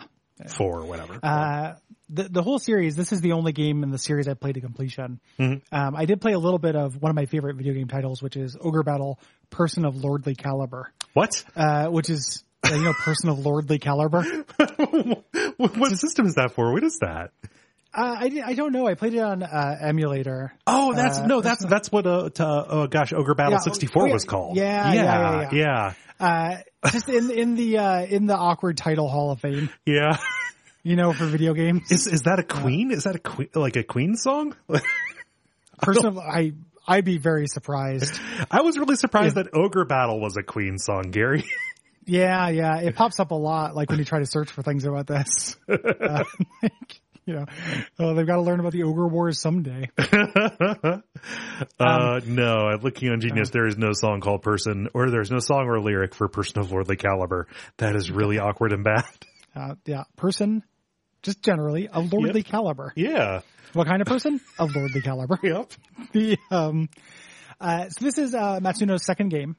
Mhm. Uh and he uh he worked with some of his favorite collaborators, uh Yoshida on illustration and the uh, composers Iwata and Sakimoto. Yes. Um you know who will be familiar to people who also like Matsuno's work. Mm-hmm. Uh you know and all that stuff is uh On top point. caliber. Yeah. Yeah, these are collaborators of lordly caliber. Like Mhm. the uh the illustrations look great and the music is awesome. Yeah. Oh man, just the, the, the cut scenes, you know, anytime they're sitting around like a well appointed table, like either a war table or a banquet kind of thing, just so much love and care goes into that. The color palettes are so good. Yep. The music really, is really like nice and ethereal when it needs to be and martial when it needs to be. Yeah, just Mm-hmm. pitch perfect in every single regard. I, I always, the only thing that made me feel bad about this, or the not that made me feel bad about it, but I ended up uh, about partway through the game putting on podcasts and stuff Yeah. because my battles were all the same and they took forever. right. and you know, I just was like, I got to get through this. I like this music, but it's not keeping me engaged well enough Mm-hmm. Right. for like well, the you know the several turns before my characters are close enough to touch each other. hmm You know, Yeah. so yeah. Like actually, before I edit this, I'm going to have to sit down and listen to this on YouTube to like get reacquaint myself with To, it. to, to learn what the bangers are. Yeah. Yeah. Um, so, you know, Matsuno was in charge of the, you know, the, the, the, story and kind of the mechanics of things here. Matsuno, uh, anybody who's played his other works knows that he has like particular fascinations, draws things in, uh, from the real world. Um, you know, and he works at a particular scale quite often. So like, yeah, you know, this is a big story about the movements of kingdoms and the intrigue that happens both within and between them. Um, this is actually based on the Yugoslav wars, um, uh, you know, even incorporating like elements of the Bosnian genocide, um, all of that happening, uh, you know, in the 80s and 90s. All that horror that we never really learned about here in America, uh, but is actually super important. Um, you know, and, you know, that, that, that is, that is in play here the same way that Final Fantasy Tactics was his, like, uh, interpretation of the War of the Roses. Yeah. Yeah. Um, yeah. Uh, the uh, localization of this PSP version uh, is kind of special note here. Uh, mm-hmm. Alexander O. Smith and Joseph Reeder collaborated with Matsuno to create one of the best localizations. Like yes. these are really good. Mm-hmm. Uh, this is also, you know, they worked on Final Fantasy Tactics, mm-hmm. Uh, that War of the Lions version and Final Fantasy 12. Um, you know, there's no persons of lordly caliber here. Uh, everything sounds natural and good. Like it's got that kind of faux Shakespearean mm-hmm. historical drama patina over it, but yeah. there are absolutely no shortage of really cool terms of phrase. Yes. And uh, cool medievally clapbacks uh, and kind of things that people will do. I love uh, medieval clapbacks. Really I love the mixture yeah. of like high and low speech in this as well. Yeah. Um, you know, when you're when you're dealing, you know, like with the peasantry and the royalty, and kind of like walking between those worlds as you are acting as a liberator. Um, just incredibly good, pitch perfect, like the Hall of mm-hmm. Fame stuff. Yeah, I, I, would like a lot more games that have this kind of uh, sense and uh, writing mm-hmm. to it. Um, and again, it feels like a Matsuno. Yes, thing. Like it, it, it feels like it's just kind of his his ballywick. Mm-hmm. You know, you play like Crimson Shroud. You yep. know, this is all over it. Like it, it's just it, it's his thing, and it's great. Yeah. So yeah. Um, so this was, uh, so Matsuno also fascinated with Star Wars. Uh, this mm-hmm. is especially apparent when you look at something like, say, you know, Final Fantasy 12. Uh, but it's, uh, present here. Uh, this is subtitled episode seven.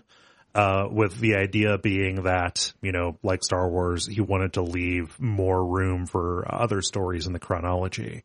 Uh, he had intentions to make both an episode six and an episode eight, so a direct prequel and a direct sequel, but uh, that's not really in the offing, especially after they f- f- burned him out and used him up on Final Fantasy twelve. Yeah, yep. Uh, so the Super Nintendo version of this is incredibly impressive. Mm-hmm. Uh, you know, I, again, I watched a bunch of that today, and even just in terms of how good it looks, like it doesn't look that different. Than this, like one of the best looking Super Nintendo games um, just in terms of uh, character, you know, detail and portraits and stuff. Mm-hmm. Looks great. Yeah. Um, it was ported to the Sega Saturn in Japan, um, which added voice acting for some cutscenes. Mm-hmm. Uh, in 1997, uh, it came to the PlayStation in America. Um, but this at the time, you know, had come out on the heels of Final Fantasy Tactics. Uh, they released that because Final Fantasy Tactics was a hit, but it was not common knowledge necessarily that this was a port of a Super Nintendo game. Right, right. So uh, that PlayStation version was not as well received because it was more primitive. Mm-hmm. Uh, you know, look also at uh, you know Mario, uh, like how we didn't get Mario Two. Yeah. You know, or uh, you know the the uh, what is it like Dragon Quest and Final Fantasy? Like when yeah, Dragon Quest yeah. came over, Final Fantasy had already been out mm-hmm. and was considered very primitive because in Japan it had come out several years before. Yes it was more primitive. Mm-hmm. Yeah. So it was a victim of that lag and a victim of just release order. Yes. Yeah. Uh, so Matsuno returned to Square to work on this uh, PSP up- update. So this was, you know, not taken out of his hands. Uh, this came out in 2011. Um, there's kind of a sequel um, that I'm curious to check out, but I'm also wary. Uh, came out for the Game Boy Advance, uh, Tactics Ogre, Knights of Lodis.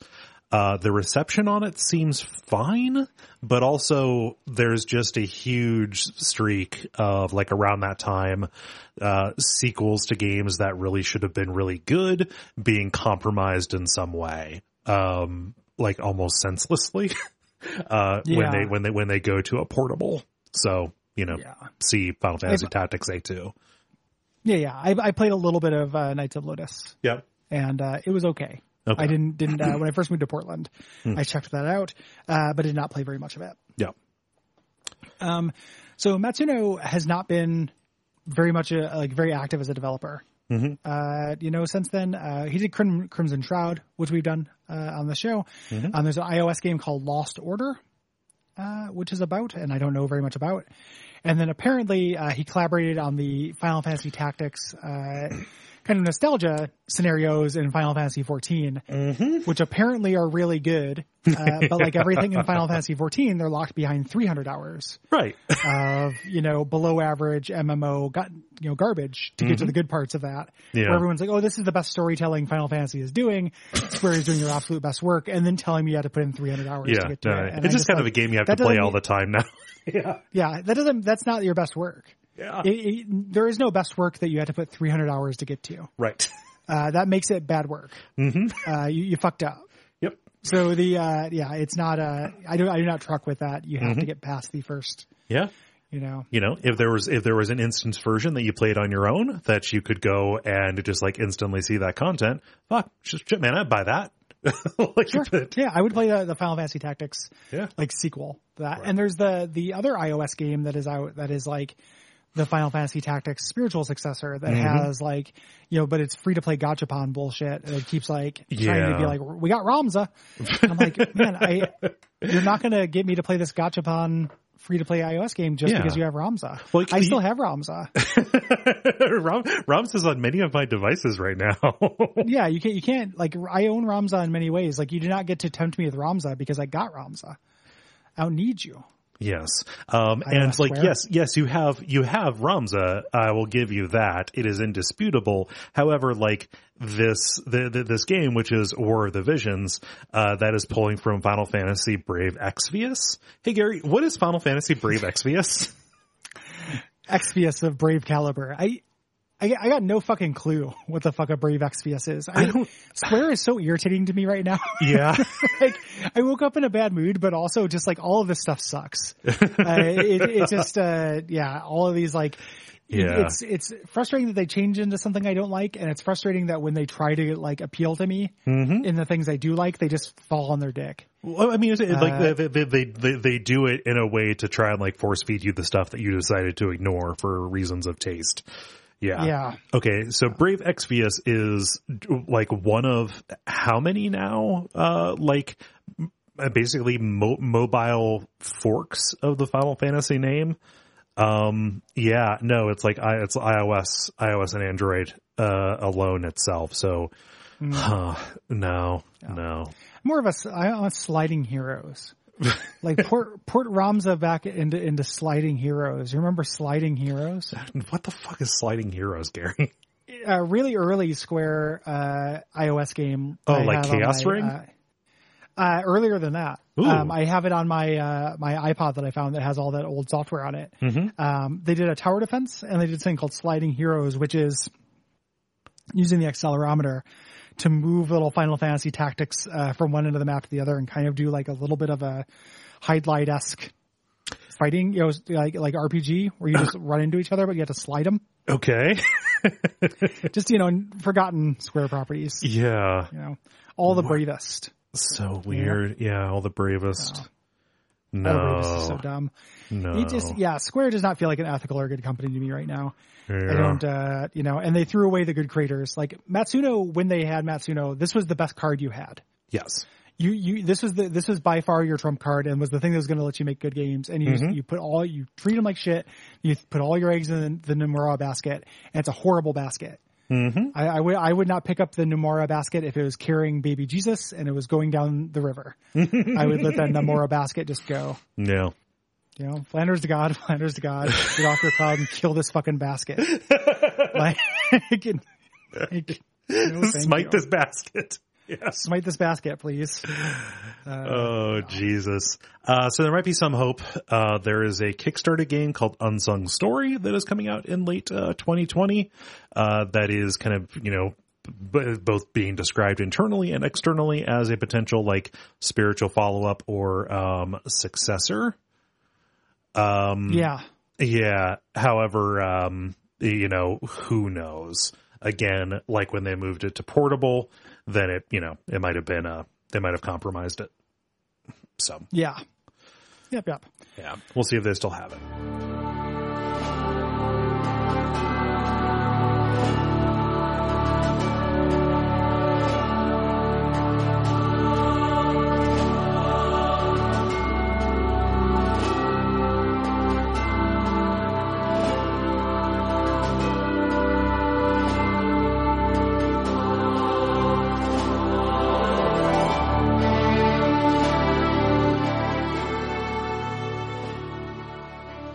Cool. So let's uh, let's get into it.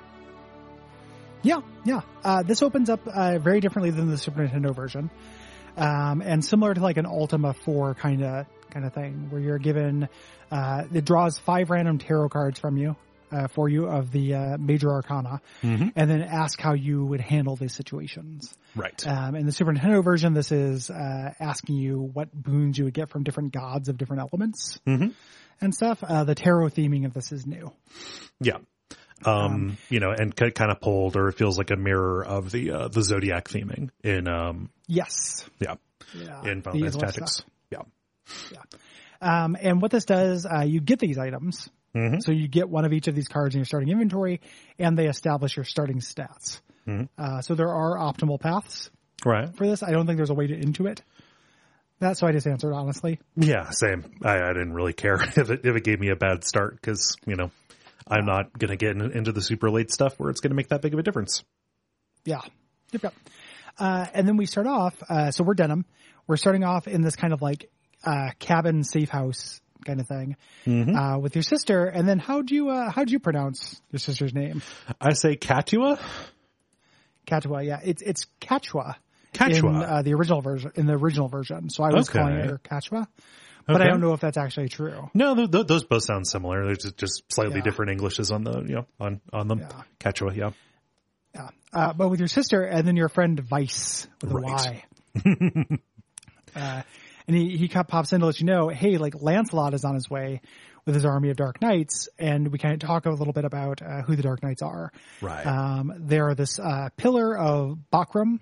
Uh, Bakram is one of the kingdoms Right. involved here.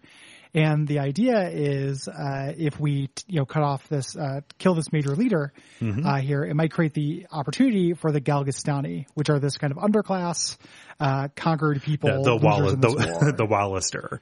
Uh, so Oh yeah, yeah. Are, the, so- are those? So the Galgastani are the other. So the, The- the other kind of caught in between, yeah. between the Bakram and the Galg, uh, Mm-hmm. Galgastani. Yeah.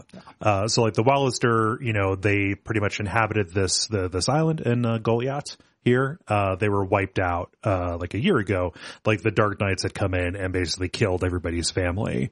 Um, you know, Denam, Vyce, and Catiua, um, are basically war orphans. Uh, and it's the Dark Knights who did this. Also, it's incredibly optimistic to assume that these three kids alone could, could pull this off.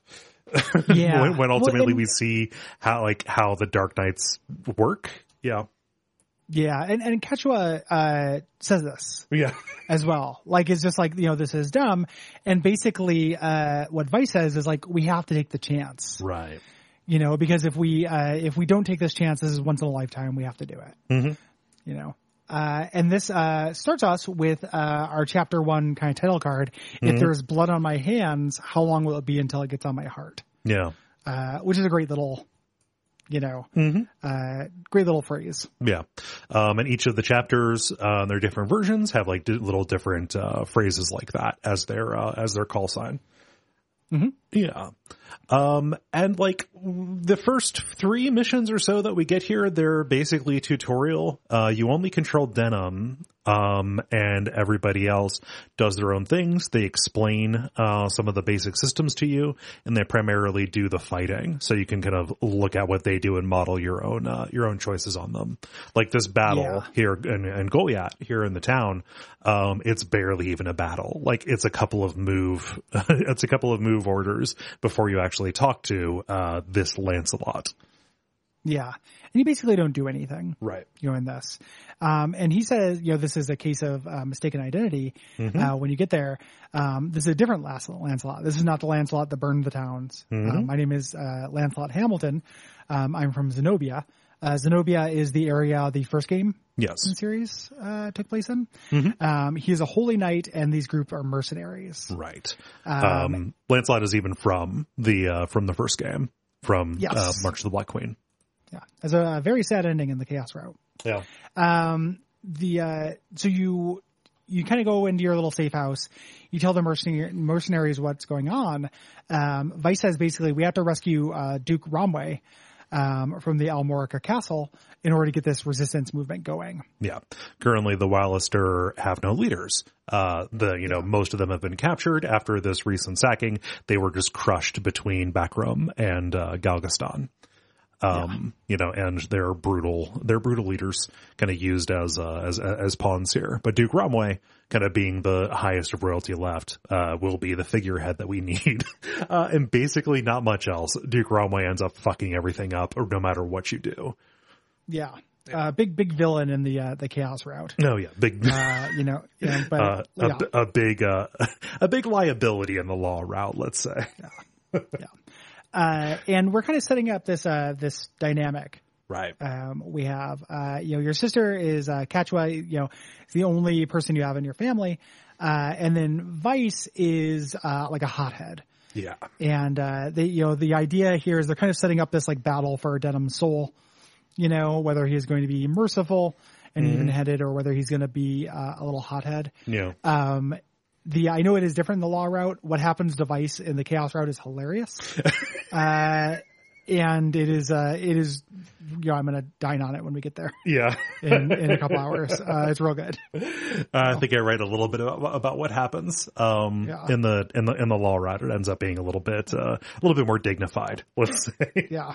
yeah. Um, yeah. Uh, but also like, you know, it's, it's, you know, Vyce is making the case for what you need to do for the Walister people as a whole. Uh, and Catiua is very much about, you know, we need to stick together. You know, will you fight for family more so than Yeah. kingdom? Right. And and against war, like basically Right, just right. like you know we're we're trying to end bloodshed, not create it. Yes. Um, the mercenaries uh, for Zenobia offer their services. right. And it says you can you can uh, take them up on it or or turn them down. Mm-hmm. And I I took them up on it each time because I I just wanted them to join me, and they're the ones who tutorialize the next battle. Yes. I wonder if this is a way of saying you don't need a tutorial Oh, uh, if you're doing a replay. yeah. So I. You know, uh, because when you say you need them, uh, you know, Catiua does not like this, Mm-hmm. but you go to the gates of Almorica and, uh, you have to vanquish this leader, uh, of these forces, Bapal. Mm-hmm. Uh, and this, while this is happening, all these knights turn towards you, tell you a little pro tip, and then go do their action. Right. Uh, this introduces so like Almorica Castle as a uh, as a dungeon introduces something that is kind of cool about this, which is larger locations that contain multiple battles. Like when you start, you know, you are going to be moving from location to location um, without being able to go back. Uh, later on, this broadens out, and you're making choices of like, okay, do I want to attack the, the north wall or the south wall? And this has uh, meaningful impact on the way it goes. But here Yeah. you're going from the from the gates of Almorica into the pa- into the passageway. Yeah, And it actually, it did learn a lesson from Final Fantasy Tactics where it says, hey, keep multiple saves Yes. when this happens. like it's explicitly telling you like, yeah, don't, uh, you know, don't put all your eggs in one basket. yeah. Yeah. Um, when you get inside, you get to the uh, Almorica. Uh, you know, so after you do this, um, it comes out that you know this was a trap. Right. They they announced that the Duke was going to be executed to try to lure the rebels out. Um, and we get into the Almorica passageway where we have another leader uh, to kill Agaras. And one of the ways that I'm going to uh, be a failure as a podcaster and a fan of Matsuno, uh, personally failing him in this is a lot of the times in these battles, there's just a guy. It's like the objective here is to kill Blobbity Bloop, and I don't know who that is. I never recruited them. I'm sure they have a. I, I maybe read their paragraph in the Warren report, Yeah. yeah. but uh, I kept getting the sense that these characters were important in a way that I did not understand. yes. So Yeah. Um, again, we, we're firmly in, uh, in tutorial. Uh, like I've got no idea when you can really only control Denam, uh, how it would be possible to spare Agaras here. Yeah. Um, you know, like no may, maybe if you for forwent the help and skip the tutorial, this would just be a more straightforward, ba- straightforward battle. I've got no idea how, you know, how Agaras would perform differently, uh, than everybody else. yeah, Yeah. yep. Uh, this basically plays itself. Mm-hmm. Again, uh, you know, the first two run ups of this I did on hardware were obnoxious. Uh, made me very happy to have the fast forward Yeah. for when enemies are just moving. Mhm. Um, not that there's no value in that. You can like see what they do, but Yeah. Yeah. you know, it takes a while. These animations. Yeah.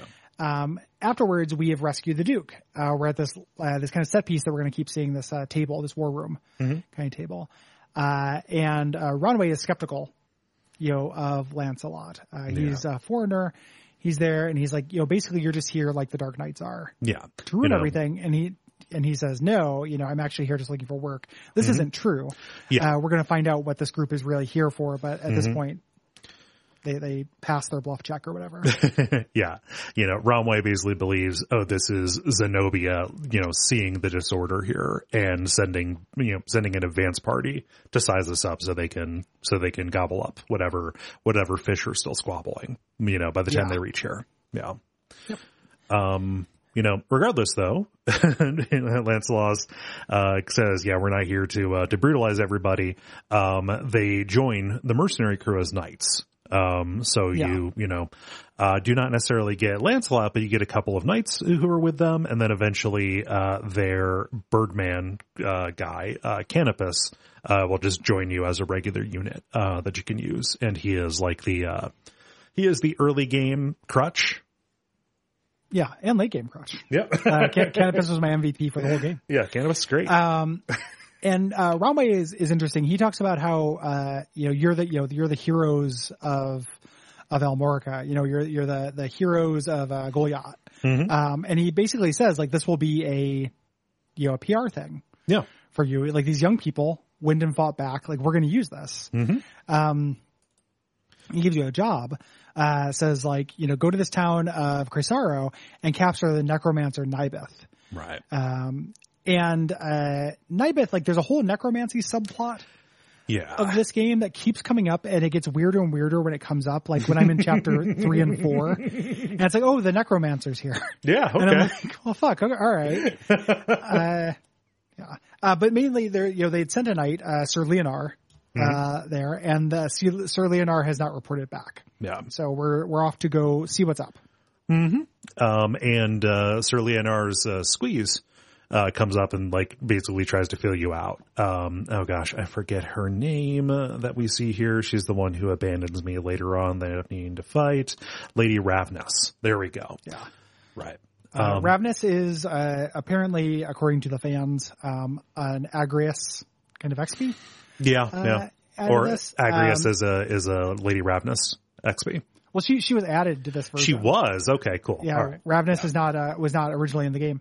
And then uh, the other thing that's really interesting, I love the dialogue here. Mm-hmm. Uh, you know, when we're just gonna, I'm gonna point out good turns of phrase and I remember them. Yeah. Um, because uh, Vyce is like, well, you know, we saved your butts, like we saved the Duke, Mm-hmm. and uh, she implies like the only reason why you're able to do that is because we were drawing off the forces. Yes. You know, this whole thing has the feeling of this PR coup Yeah. the whole time. And uh, he he complains about this because because Vyce is a is a little twerp, Mm-hmm. and she basically says like if you don't like it, give truth to it. Like Yeah. if you don't like it, give truth to the lie. Mm-hmm. You know, if if you don't like you have a false reputation, build a real one. Yeah. You know, and again, it's like that like that good good Matsuno like you know semi Shakespearean turn of phrase shit. Yeah. Uh, you know, good stuff. and even just like the, the the idea that we're working on the level of intrigue that you know that that Ronwey is sorry that this word is fraught, but I'm it's the only way I can think of that he is grooming you to be like this this poster child, this you know uh, emblem of hope to like gather everybody around. His frankly very shitty decision making um, Yeah. is is very good. Um, and once you realize that's what's happening, the things you end up doing make it make a lot more sense. Like, okay, like how in the world is it actually like worthwhile that I did this thing? Yeah. Because you're dealing with a populace that is not entirely um, convinced that an uprising is possible, right? Yes. Or Yeah. in fact, are entirely unconvinced, basically, Yeah. as we'll find out. Uh, and that plays into something that is pretty much entirely, uh, like, I don't know if there is a statistical um, ramification for this, but particular acts or particular decisions that you make will change your title that people will know you by. And this is always visible in the upper right. Uh, uh, when you're on the world map and you can actually go into the Warren report and see the history of all the titles that you've gotten and see why you got that. Um, Yeah. it does a really good job to, you know, to again get the scale of this that you are, you know, being spoken of for your acts, uh, feats and deeds. Yeah. It's very Fallout. Yeah. uh, not you know, not even like in Fallout Three. Obviously, you got to Mm-hmm. be different things of the wasteland, and Three Dog would yell them at you. uh, but in like Fallout Two, you'd have different reputations based on certain areas, Right. that based on what you had done, and and that's what this reminded me of Mhm. uh, quite a bit. Um, so we go to uh, Tynemouth Hill, which is going to be our grinding zone for a while. Yeah. Um, there's a wizard here, Orba.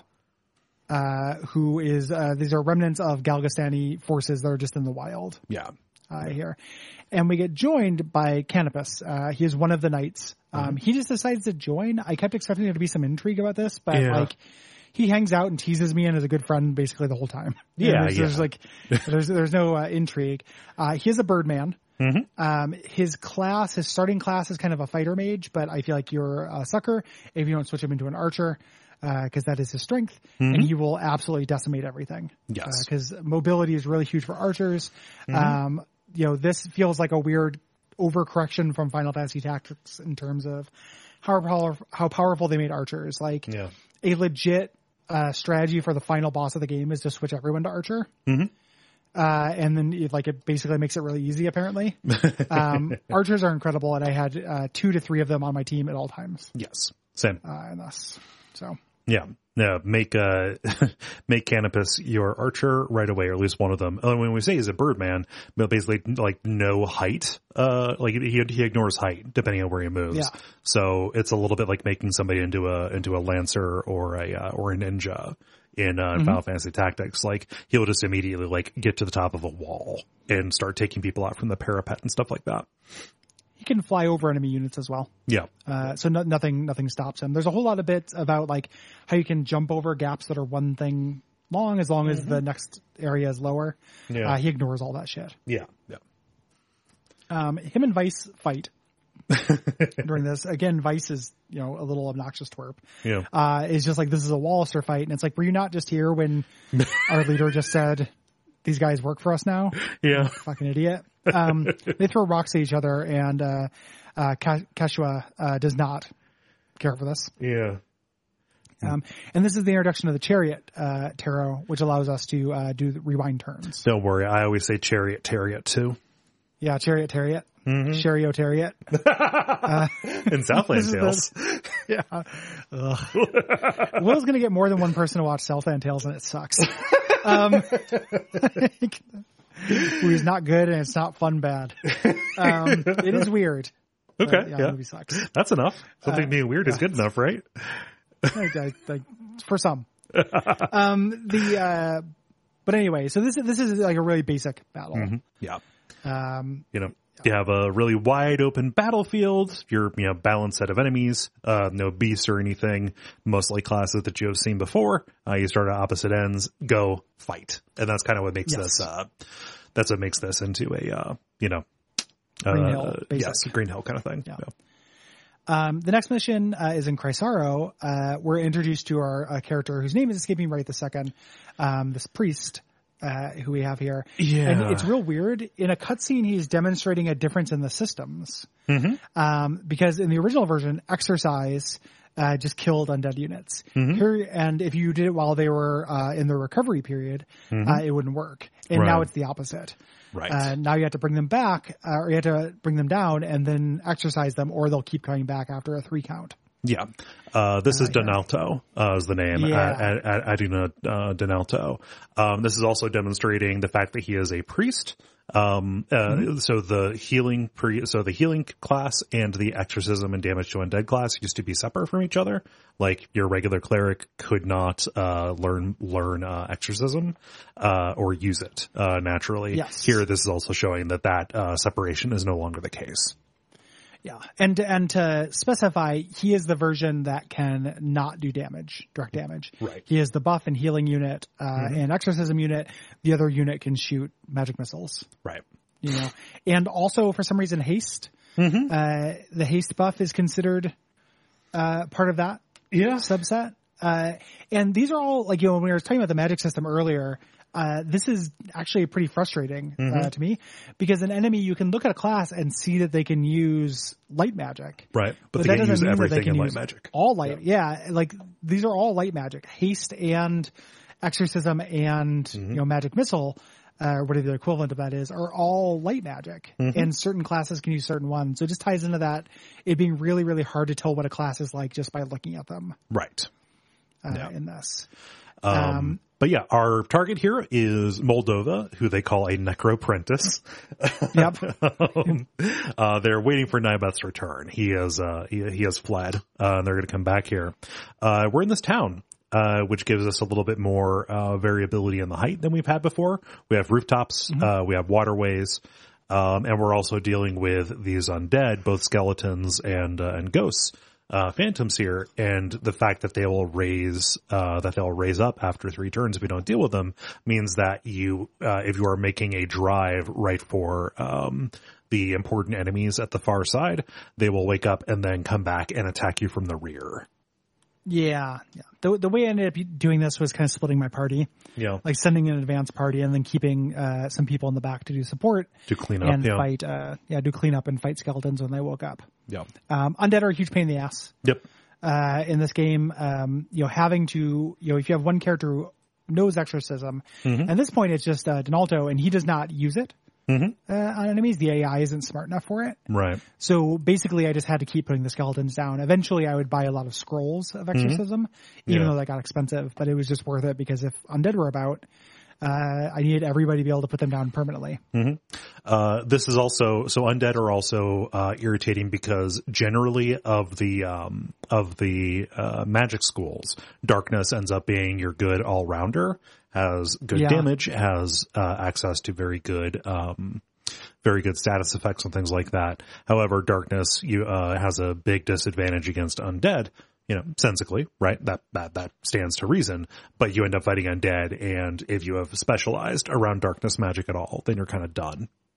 Yeah, it makes it, it makes it hard to hurt them. The elemental system in this game is really interesting Yeah. uh, because that is the only cross elemental weakness thing. Yeah. Um, it is not like earth is weak against air or Right. fire is weak against water. It's just light and dark, and everything else is basically fine uh, and gets along together. Um, it's a little bit underbaked.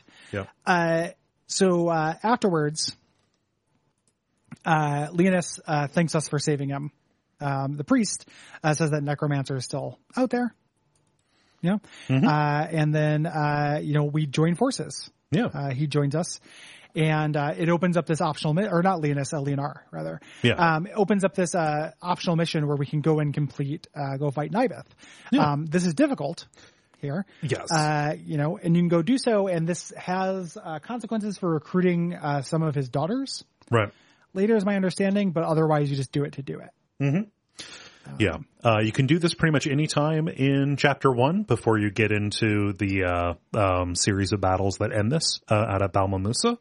Um, you know, uh, I found that when I went to go here right now, I was not ready. I needed to get, uh, you know, to, to get my party a little bit more up to speed. Um, cause, you know, when you unlock new, when you unlock new weapons, that, uh, that jumps you ahead of the curve a little bit on the, uh, on the leveling. And more skill slots. Yes. Like early on, it's very meaningful to get an extra skill slot, Yeah. slot and be able to equip like strength or dodge or whatever. Yeah. Um, yeah, I just ended up grinding for a little bit and then fighting him. Yeah.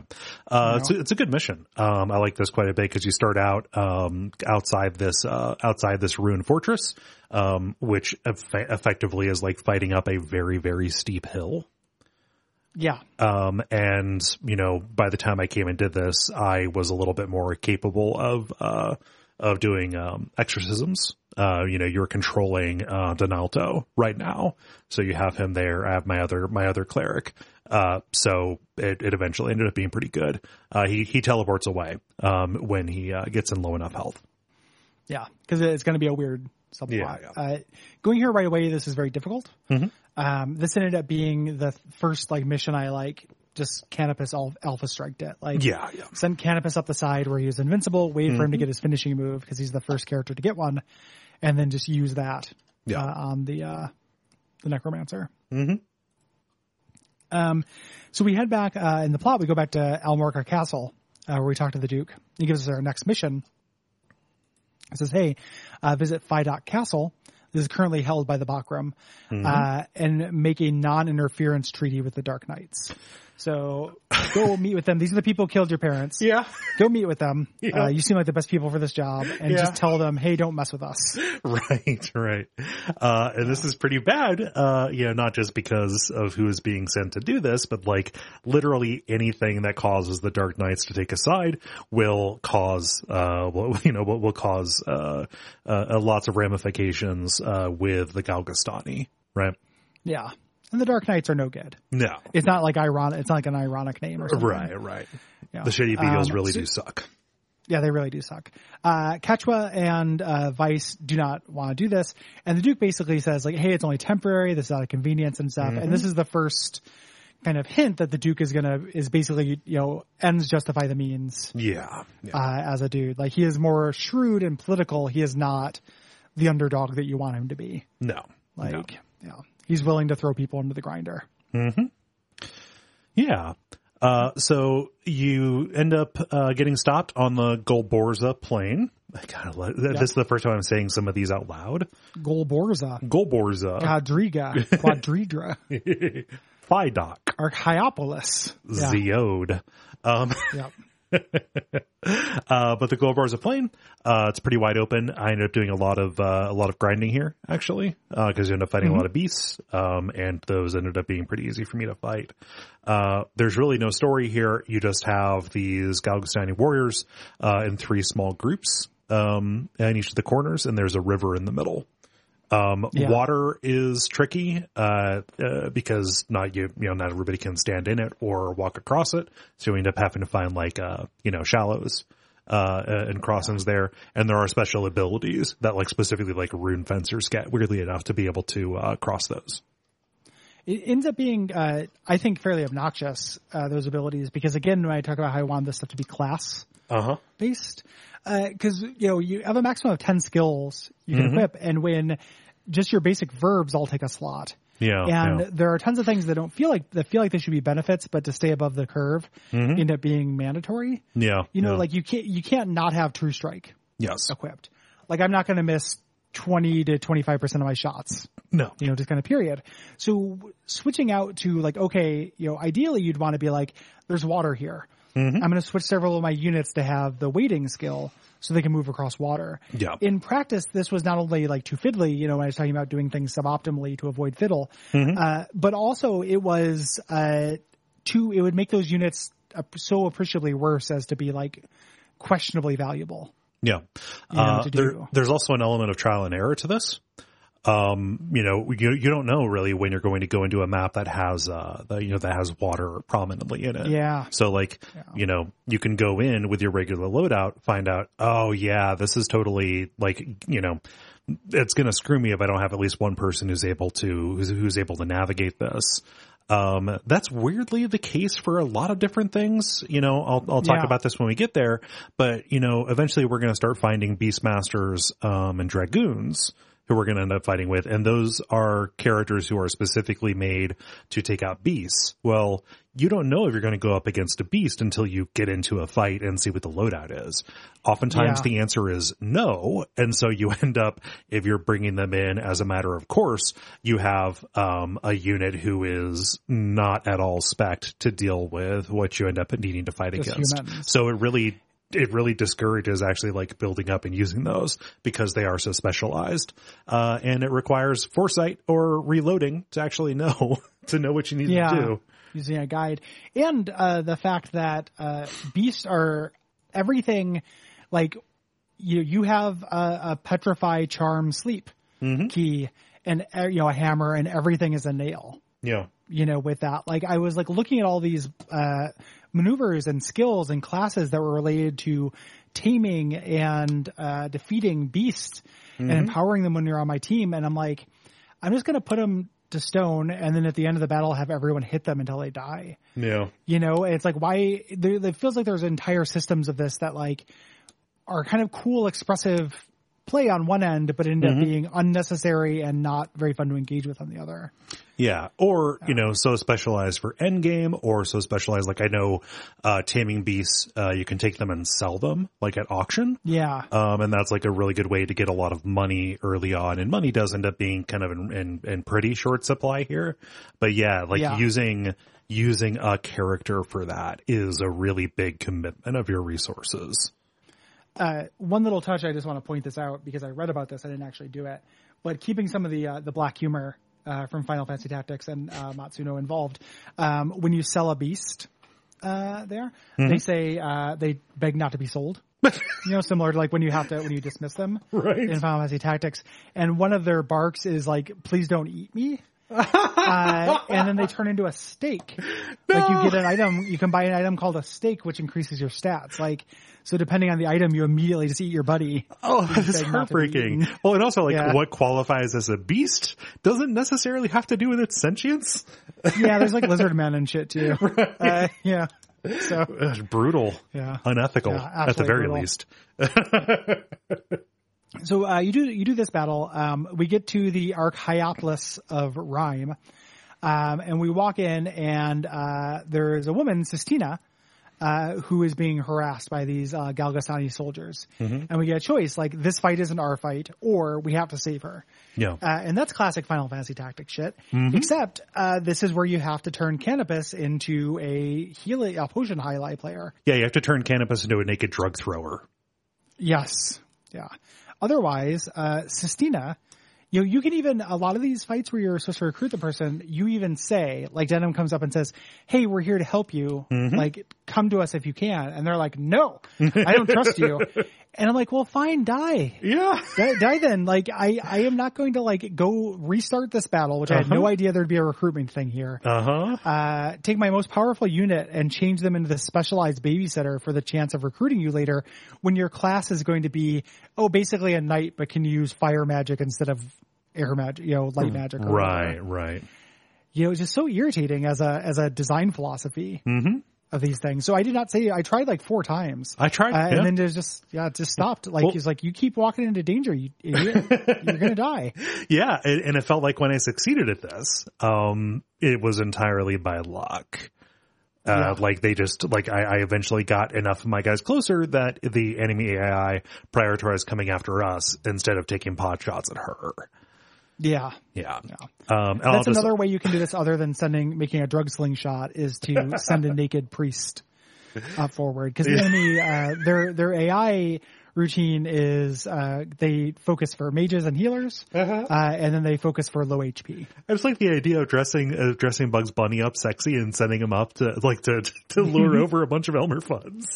As a, as a sexy priest, sexy priest Bugs Bunny. Yeah. A, uh, what sins you commit, Doc? Uh, you, you ready to add a few more? Yeah. No. Doc. Hey, Doc. Uh, before we talk about the battle, I just want to talk about one other frustrating thing about this. I rescued Sistina, and then afterwards, uh, you know, it comes out like, okay, she's part of the, of the Walister Liberation Front, uh, which is different and separate from you. They are kind of unaffiliated. They do not uh, like that uh, the royalty has any role in this at all. Um, Yeah. and like she asks you a question, like, you know, what, like, what are you, you know, why are you fighting? And you, you know, you can either say like, oh, I fight for the Walister or I fight for my family or whatever. If you answer that wrong, she goes away. She, she will not Yeah. join you. I said, you know, I said I fight for the Walister and she's like, oh, so you're no different than any of them. Laters. And I was like, oh, I thought that was Yeah. the right answer, but it wasn't. Nope. Yeah. So yeah, the the the uh, you know in an ideal world you would have a guide or you just restart the battle and do the whole thing again, Mm-hmm. roll the dice and see if you can get the natural twenty that allows her not to die right. uh, in that. But that's to me that is crazy. Mm-hmm. Um, so yeah, Yeah. uh, you get to uh, Phidoch Castle. Or we, we we, we, should, the, we can uh, talk about the battle a little bit there. Oh yeah, yeah, yeah, I- yeah. I- I Sorry, as, about, as, as uh, Skip just forgot said. about Yeah. Um, it's, it's very similar Mm-hmm. uh, to normal battles. She's she starts really far away from you, Yeah. uh, kind of to the left, and you have this bottleneck in front of you with houses. So other than uh, Canopus, you have to send everybody through this narrow passage. Mm-hmm. Yeah. Uh, so even getting people close enough to heal her or distract the enemy is a little bit tricky Mm-hmm. because again you have you're fielding you know nine units at this point i think and you uh people can move three or four Yeah. units so it's really hard to make a lot of distance Yeah. in a turn um uh, like in something when you have a bottleneck like this uh you you do not want to run into a uh, into a three stooges problem like the first person who um gets uh, initiative oftentimes will be a like priest or somebody else with a really low move you do not want to send that person into the bottleneck first because they will block the progress of other people who Yes. come up later who have more uh more mobility yeah yeah um, there's also, you know, we talked about how uh, this is kind of obviated by the uh, Birdman characters. Uh, you get this one Birdman. To get more, you have to recruit them. You have to engage with that recruitment system and not Yeah. the story recruitment system, the uh, the skill based recruitment system, which I understood it was like a Pokemon. I had to get somebody low health. Um, I never saw in the whole game saw a percentage higher than zero. Uh, You have to be right next to them. I, I tried. Oh, well. like I, I'd be really close to them and kept having zero, and maybe I didn't have both the factors at the same time, Mm-hmm. uh, being right next to them and having them at like the low enough health know, threshold. But the way the skill works, you can do it on the entire field, but it only works if they're adjacent. it's very them, strange. That's really weird. I don't understand that It's a weird decision. choice. No. Because I would have liked more Birdmen. Like Mm-hmm. all of my archers could have been Birdmen, and that's a really good class combo. Yeah. So Yep. Um, I mean, so, uh, uh, another thing that's important to talk about here is like trajectory too. We didn't really Yeah, talk yeah. about that. We talked about it in spells, how there are projectile spells and like instant effect spells. Um, trajectory is really, really important for both, um, crossbows, uh, bows and, uh, and spells because they all behave a little bit differently. Uh, uh, an enemy can be within range. Um, you can actually like get over them and, um, you know, target them. But if there's anything that reasonably would block the shot, it will. yeah, it doesn't show up in the percentage to hit, uh, which is obnoxious to me. Mm-hmm. Right. Like I have zero percentage chance to hit that. And also Um, you, you need a skill to see the tra- trajectory to see if it's going to Yeah. be interrupted by something. Yep, and we talked about how that's a, a precious resource. Yeah. Um, there's also in just weird quirks to the archery system is that your range is not accurate. it's, that's Um, so weird. You can go outside your range. Uh-huh. Um, you have a minimum range you can't go within. Right. But like typically you can go at least two squares past your maximum range Mm-hmm. and more if you have a height advantage. yeah. Uh, that's really strange. That's a really weird choice. Yeah. And Um, that, that leads to archers being even more overpowered than they otherwise would be. Yeah. Yeah, dominant. Um, so then you make your way to Phidoch Castle for this mission. Uh, the Dark Knights are all hilariously evil looking. Even the name, the Dark Knight Bell Zephin. yeah, Bel, Bel Zephian, uh, here is the kind of the leader. Uh, he takes you in and we meet the Dark Knight Lancelot with his eye patch. Yeah. Uh, here that our Lancelot, this is the guy we thought we were going to ambush in the beginning of the game. Uh, he agrees to this neutrality pact uh, that we bring here, but then the topic of Golyat comes up, uh, and he apologizes. He apologizes to Catiua, um, eh, you know, for for what the Dark Knights did, basically saying, you know, how war is. Yeah. So. Yep. And this is, uh, cold comfort, of course. Um, and is, is bullshit based Well, on what the Dark Knights end up doing. Right. Um, so so we we head back, um, go to the castle. The Duke sends us on another mission, um, this time to uh, Belma Belma Musa. Uh, yeah, Belma. Yeah, there we go. Baba Belma Booey. Musa. Baba Booey. Uh, to they send us to Sabaro, um, where the Walister um, are used as like slave labor. Yeah, on yeah. Thing, and basically it's like you know you don't we don't have enough forces to overtake them, but we can incite a revolt. Um, what Balmamusa uh, is coded as, it, it changes depending on the translation. Uh, it goes from either like uh, a labor camp to basically like a concentration camp. Um, Yeah, it's pretty rough. yeah. Um, when you're there, it just looks like a town. Yes. Uh, you know. And uh, Leonard had been with us before this. He takes off, and now uh, Dame Ravness uh, comes with us. Um, Yes. she is the one who we talked to before, who was like, you know, give truth to the lie, um, solid. Um, and before we leave, we're on our way out. Uh, Lancelot tracks down Denam, and they have a little discussion about like fear of battle. You know, uh, basically, again, really good, you know, Matsuno writing. You know, like. You know, if, if the sword's not shaking, like you're not paying attention or something like that. I can't remember the exact Yeah. phrasing, but it, you know, it's good. Some of you have never shaken a sword and it shows. Yeah, exactly. Uh, Your your silence and the subject of shield is deafening. Um, that's it. That's the tweet. That's what he says. It's, it's weirdly prescient. Yep. Um, the uh, and then uh, we get a little bit of like very ham-handed backstory right before we leave, Uh-huh. where uh, he shows you his dead wife's music box, uh, which I'm sure was from the first game. Mm-hmm. Um, Yeah. yeah. And talks about how the melody bolsters him and such. Uh, a little bit of a, little bit of a preview of what he ends up kind of being here for. Gaston Yeah. Um, yeah. So we, we head out. We have a couple of, uh, a couple, a couple more wilderness battles here that end up having uh, very little to talk about. Uh, so we go by Lake Bordeaux. Uh, this is a large battle in some wetlands. Uh, and here is where I started fighting enemy berserkers. Um, Yes. Uh, weirdly, uh, berserkers cannot go berserk at low levels. Like that's a skill that they need to level into. a Um, way late skill, and and berserk means cleave. Yes. In D and D terms, berserk means hit, not cleave. Uh, it means like a hitting enemies, uh, like a wider attack. right, right. So, Yeah. Yeah. A, a lot of the skills, like you activate them and they only affect the next attack, uh, attack that you do, which makes them kind of a shitty investment. Um, you know, you wait quite a while to get 40 TP, uh, or whatever, and then you get one berserk, you know, so you spend all this time, you put this point in the skill, you put the resource into it, uh, and then you wait for 40 TP to do one attack that will possibly hit two enemies. Yes. And then you start over with that wait. Yeah. Um, and, you know, in practical terms, like a berserker, you know, so you have a warrior who's well, a well-rounded, uh, fighter, uses a lot of weapons. You have a knight who is like defensive, uh, oriented. Berserkers are offensive oriented. Yes. Uh, and rune fencers are fighter mages with uh, support magic, uh, who are only really good because they're the first people you can get who can cast haste Yes. for a while. Uh, rune fencers also, uh, come out, come out of the, uh, gate being able to use spears really well. So, Yeah. Yeah. Yep. The spears have reach. Answer a little bit to that. I ended up uh, leveling up a berserker. Um, berserkers uh, have a late game skill, which uh, gives them a 50% strength bonus before they attack. yeah. Um, that's really good. Yeah. It was like one of the few things that could hurt the emboss that wasn't a finisher. Um, that is really worthwhile until that comes up though, which is the end of the, the main game. Um, they underperformed from knights. Yeah. Uh, for me, which uh, have a lot of defensive skills, um, but just can are tankier, wear better armor, Yeah. have have more like just tend to that that better. that rampart aura and the shadow rampart aura ended up being really Yeah. really important on the knights. Yeah. yeah, which is a cool. Uh, what that does is it makes you uh, stop enemies. They cannot. They have to stop when they land uh, next to you, Mm-hmm. and you can extend that aura to even further, so you can block choke points. Mm-hmm. Um, which is really cool. There, there's like a lot of moves like that that kind of don't go quite far enough, and the maps don't work for. Mm-hmm. Um, like so, for example, uh, rune fencers as well can make barricades. yeah, Um, they get a TP skill that allows you to make, uh, you know, just a one by one block that you have to destroy before you can move past.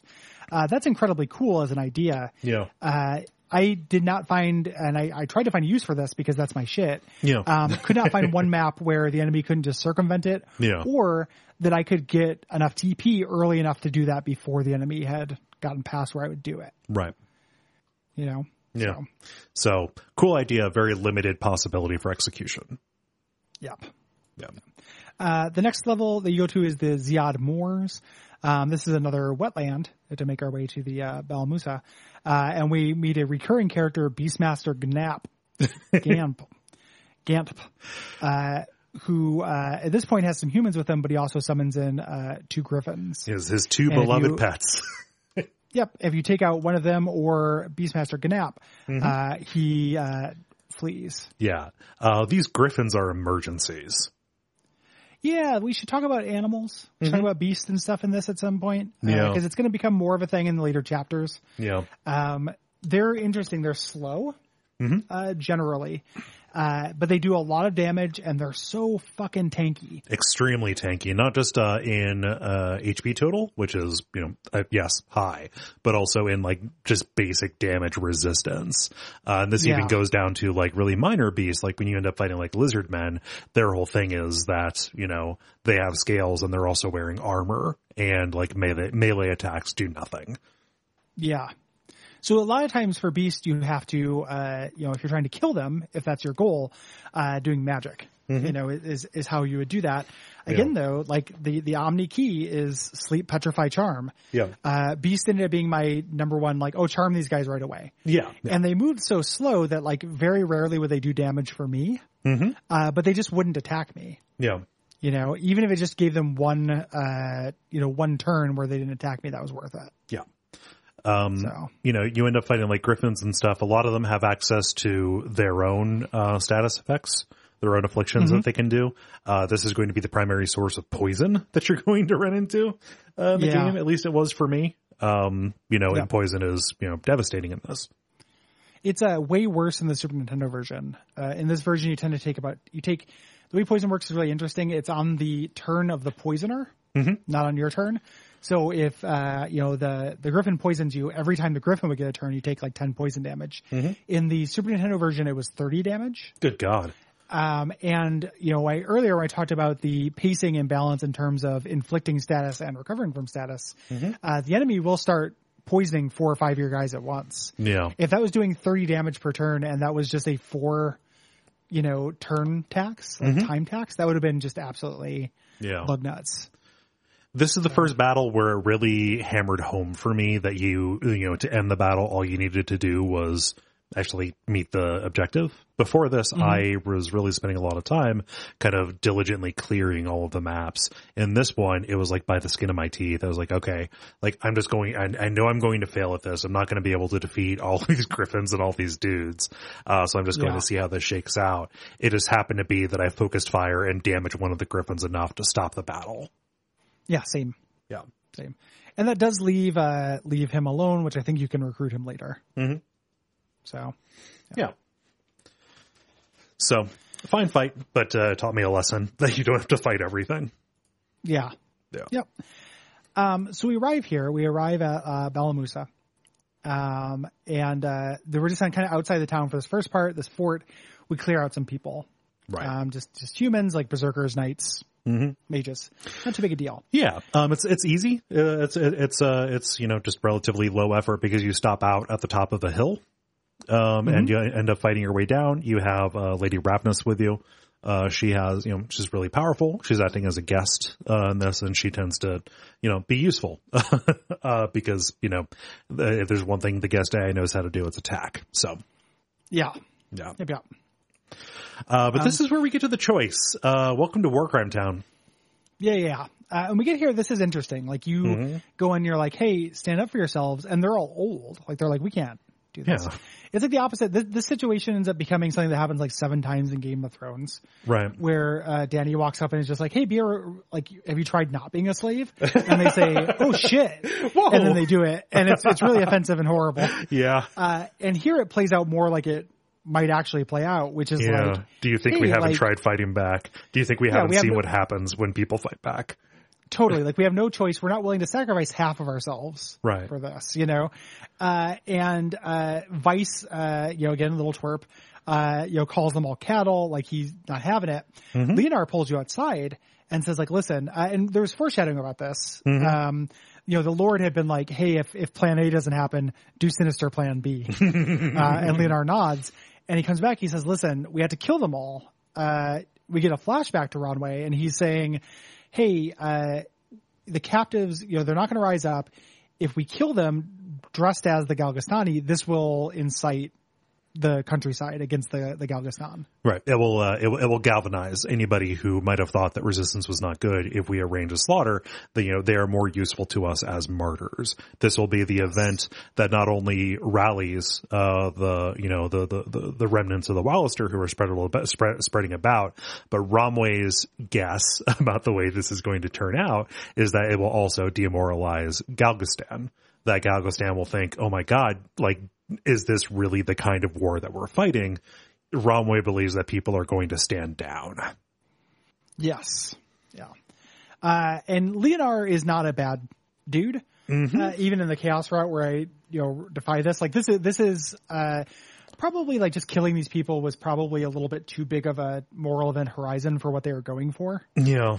You know, as we mentioned in the beginning, like I can't imagine, you know, if this is the, the idea that they wanted you to do, it's a pretty tall order. You know, and part of that's 2020 brain. Like in 1995, uh, 25 years ago is probably definitely more of a like, yeah, fuck it, kill them all. You Yeah, know, rip and tear.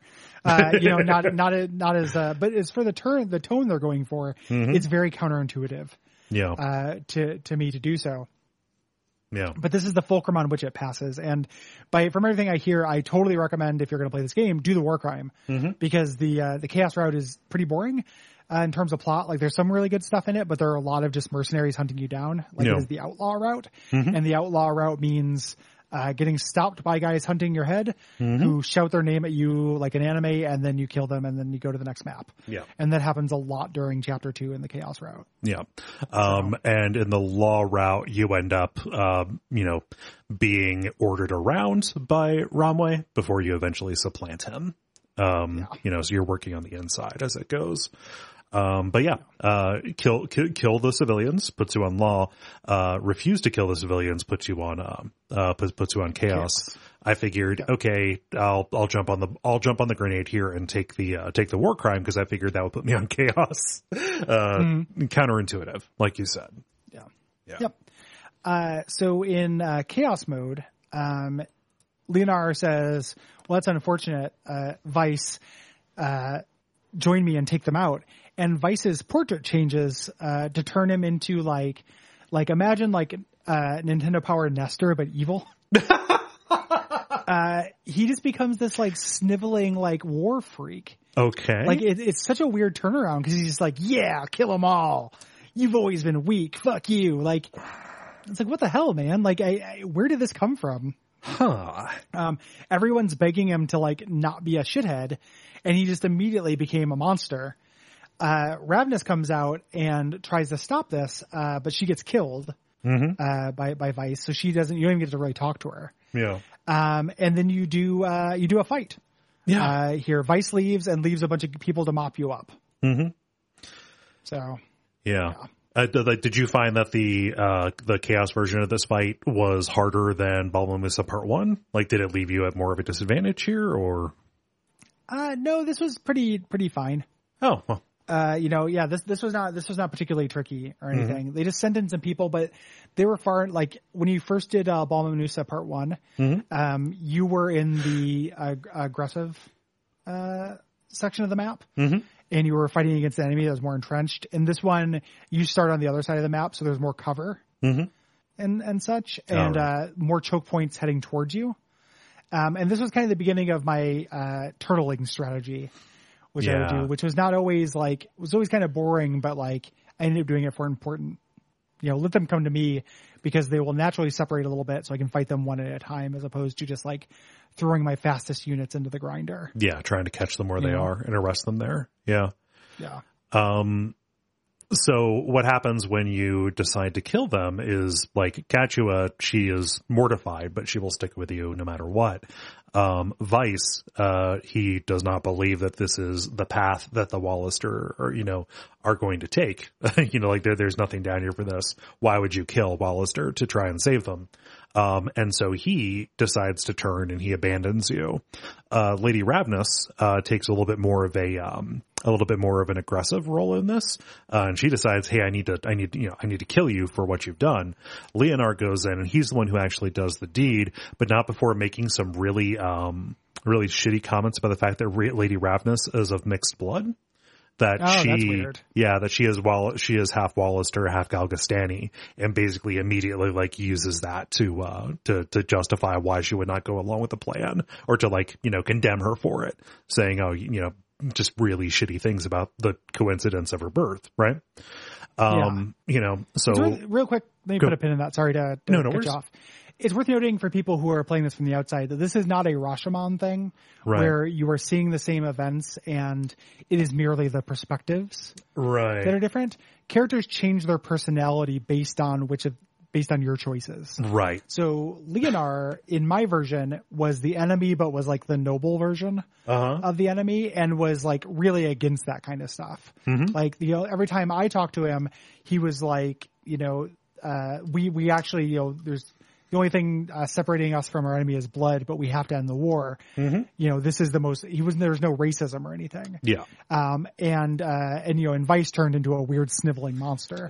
like, they literally just change into different people. It's not a thing where it's like, I have a limited, I have a pinhole view into this, and if I saw the whole picture, their actions would make sense. yeah. I would see different justifications to understand why they did this differently. Yeah. Yeah, it's, it's not that. They just turn into different people. Right. So like for me, like, you know, you end up siding with Leonard, he immediately turns into an usurper and like wants to put you in command so he can control you. Yeah. Yeah. Yeah. It's not great. It's, it's interesting. Like, yeah, it's like Leonard is a good person when he's your enemy. He's a bad person when he's your friend. yeah. Vyce is a good person when he's your enemy. He's a bad person when he's your friend. Right. Like for Actually, this, Vyce is never your friend. Vi- Vyce is never your friend. He, he kind of is always your enemy, but in your case, in the chaos path, like he, he goes and becomes bloodthirsty.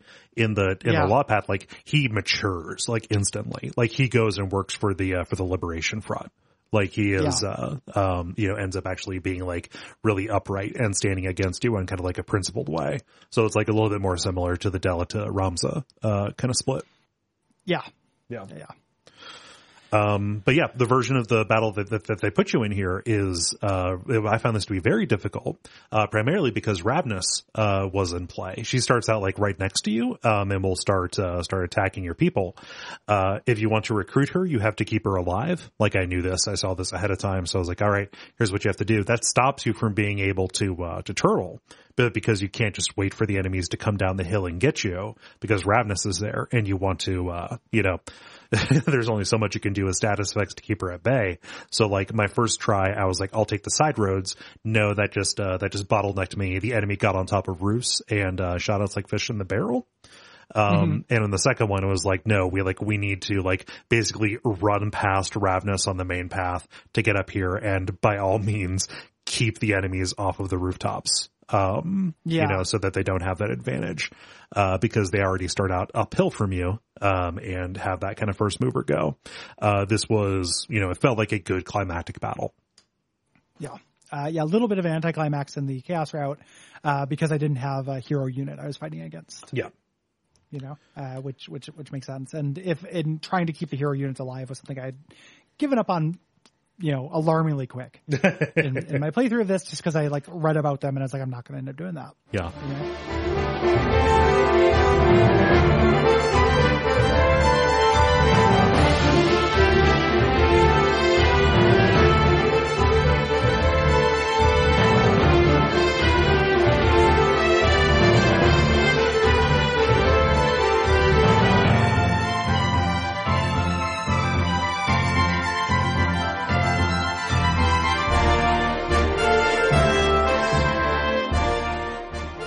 But yeah, that's going to be our first episode mm-hmm. on uh, Tactics Ogre. Let us cling together. Uh, we'll be talking about um, our respective experiences for chapter uh, two and 3 mm-hmm. next time. Uh, that will be uh, by definition a lot quicker. Yeah. this, uh, we don't have the, the generalities, and because we're technically covering like double the amount of content. Yeah, that we'd be. I think we have to keep a real good clip Agreed. Yeah, uh, but you know, so we're going to be doing chapters two and three, and then and then uh, getting together for four. So like two and three yeah. are going to be like book reports, kind of. Yeah, yeah, but not not necessarily super zoomed in. Mm-hmm. Because if if we sit down and if we talk about the every single line of dialogue and every mm-hmm. single battle in those, uh, we'll be here for three episodes. Right. Uh, you know this, and that's uh, more than than we have uh, budgeted. Right. For it. Um, but yeah, no generalities. No other generalities will come out. Mm-hmm. You know, yeah, like I was just yeah. thinking about like, oh, like skills actually uh, improve as well. Skills have ranks. Mm-hmm. Uh, you don't really know which ones do, uh, but some skills actually get better, and yeah. some skills unlock more powerful versions. Mm-hmm. You know, it's real weird. Like a nat uh, uh, recruit or like uh, the MP one, the one that changes your TP into MP. Yeah, just gets better the more you use it whereas knockback goes from 25% chance to 50% chance. Yeah. You know, so we're, you know, there's little little bits like that that'll come out mm-hmm. uh, in the episodes, but and it also I recognize this episode has been very negative. Uh, the plot stuff is really cool. Um, the actual like ending, uh, I think the last uh, encounter in this game is really good. Mm-hmm. Uh, the final fight is real good. Like there are things that are good about it. Yeah, yeah. Um, so you know, I'll save uh, kind of final summations for the next one, but it is something that it was a really mixed experience for me. Yeah. Um, you know, dug it, but not as much as I thought I would. Mm-hmm. Yeah. Um, and I'm here for the story. I am here for the, the, the scope and the tone because it is, uh, exceedingly rare, exceedingly yep. rare and rare and good. Mm-hmm. Um, if you have things to say about Tactics Ogre, let us cling together um, hit us up at duckfeed.tv slash contact by yeah. the 15th of July. Um, also, if you have things to say about Hitman 2, uh, 2018 2, mm-hmm. or uh, Mario Golf Advanced Tour. Right. Yep. Uh, we're probably going to be throwing some, uh, uh, some just general video game golf talk into the, uh, premium section of that, uh, to, uh, yep. to, to spread it out. both of us mm-hmm. enjoy golf games. Um, and yep. golf games end up being, you know, it's like there there are tons of like really fun uh you know indie golf games that that that, that are out there. There are lots of those. Yeah. So I've been playing a lot of them recently. Yeah. Like golf has just been sounding fun. Uh, there's a there's a cool one on uh, Steam that I started playing called Golf It, and mm-hmm. that one has a course. It's a mini golf game that has a course designer. Nice. I'm like, oh man, like yeah, designing a mini golf course. Mm-hmm that's appealing to me. um, yeah, but yeah, we're going to talk some sugar about uh, what is probably on the balance my favorite sports genre video games, if of you course. don't count skating. Yeah. Um, and then also, if you have things to say about August games, mm-hmm. uh, which are Disco Elysium and Devil May Cry, uh, the original. Yes, the uh, the 2003 Devil May Cry one, not the uh, Ninja Theory, I believe. Yeah, Ninja Theory one. Yeah. Um, hit us up by the 15th of August. Yeah. If you'd like to support this show um, and get more content, uh, you can go to Patreon at patreon.com slash duckfeedtv at $5. You get access to all of our premium episodes of this show, in addition to whole uh, whole shows. Uh, like Unfilmable, our uh, kind of limited run series about how Lovecraft and Lovecraftian ideas and stories are adapted to visual media, film and television and such. Um, uh, or, uh, you can get our, uh, Dark Souls series, um, uh, Bonfireside Chat, where this summer we're kind of going in and talking about some really substantial mods, for the, you know, Dark Souls 1, 2, and 3 as they, as they go. Yes. Yeah. Um, it's going to be really fun. You know, I got cool things planned. I want to throw a big thank you to everybody who tuned in to Duckfest 2. Yes. uh, which we just wrapped up yesterday. Uh, Everybody who don- donated, um, we met and exceeded all of our goals uh, for that in raising money for Color of Change. Uh, and that uh, is a good cause, and we really appreciate you allowing us to do that and for helping out. Yeah. Um, and for tuning in and participating in the chat. The, uh, energy, as always, was uh, incredibly good. Uh, it was very hard not to just watch the chat because people in the chat are very funny. Yeah, yeah. Yeah. So, uh, it was a huge success. You know, the, the, the event had to be compromised, uh, because of the, uh, pandemic, which is unfortunate, but, uh, uh, I'm happy that even this compromise ended up being a very good time. Yes. Yeah, it was awesome. Yeah. So looking forward uh, to doing that uh, again Yes. in the future, hopefully, hopefully in person. But uh, this gave me kind of hope that if we can't do that in person, because who even knows? Yeah. You know? None of us. uh, like, yeah, uh, it'll still be good and fun. Yeah. So, um, and then, uh, patreon.com slash duckfeedtv, ratings, Mm-hmm. reviews, all those things are useful, as you know. Yeah. Um, but you know, until next time, watch out for Vyce. Yeah, I gotta Sounds watch like that a for sounds like a real piece of shit. The, uh, the, the jerk portraits in this game are very funny. I- I was- Vyce's jerk, jerk portrait is the best one. I went to the to the Tactics Ogre wiki to see if I could find it because I really want to, uh, but no dice there just yet. Um, yeah, he's, he's angry boy. uh, sh- uh, computer, show me a picture of Vice snarling.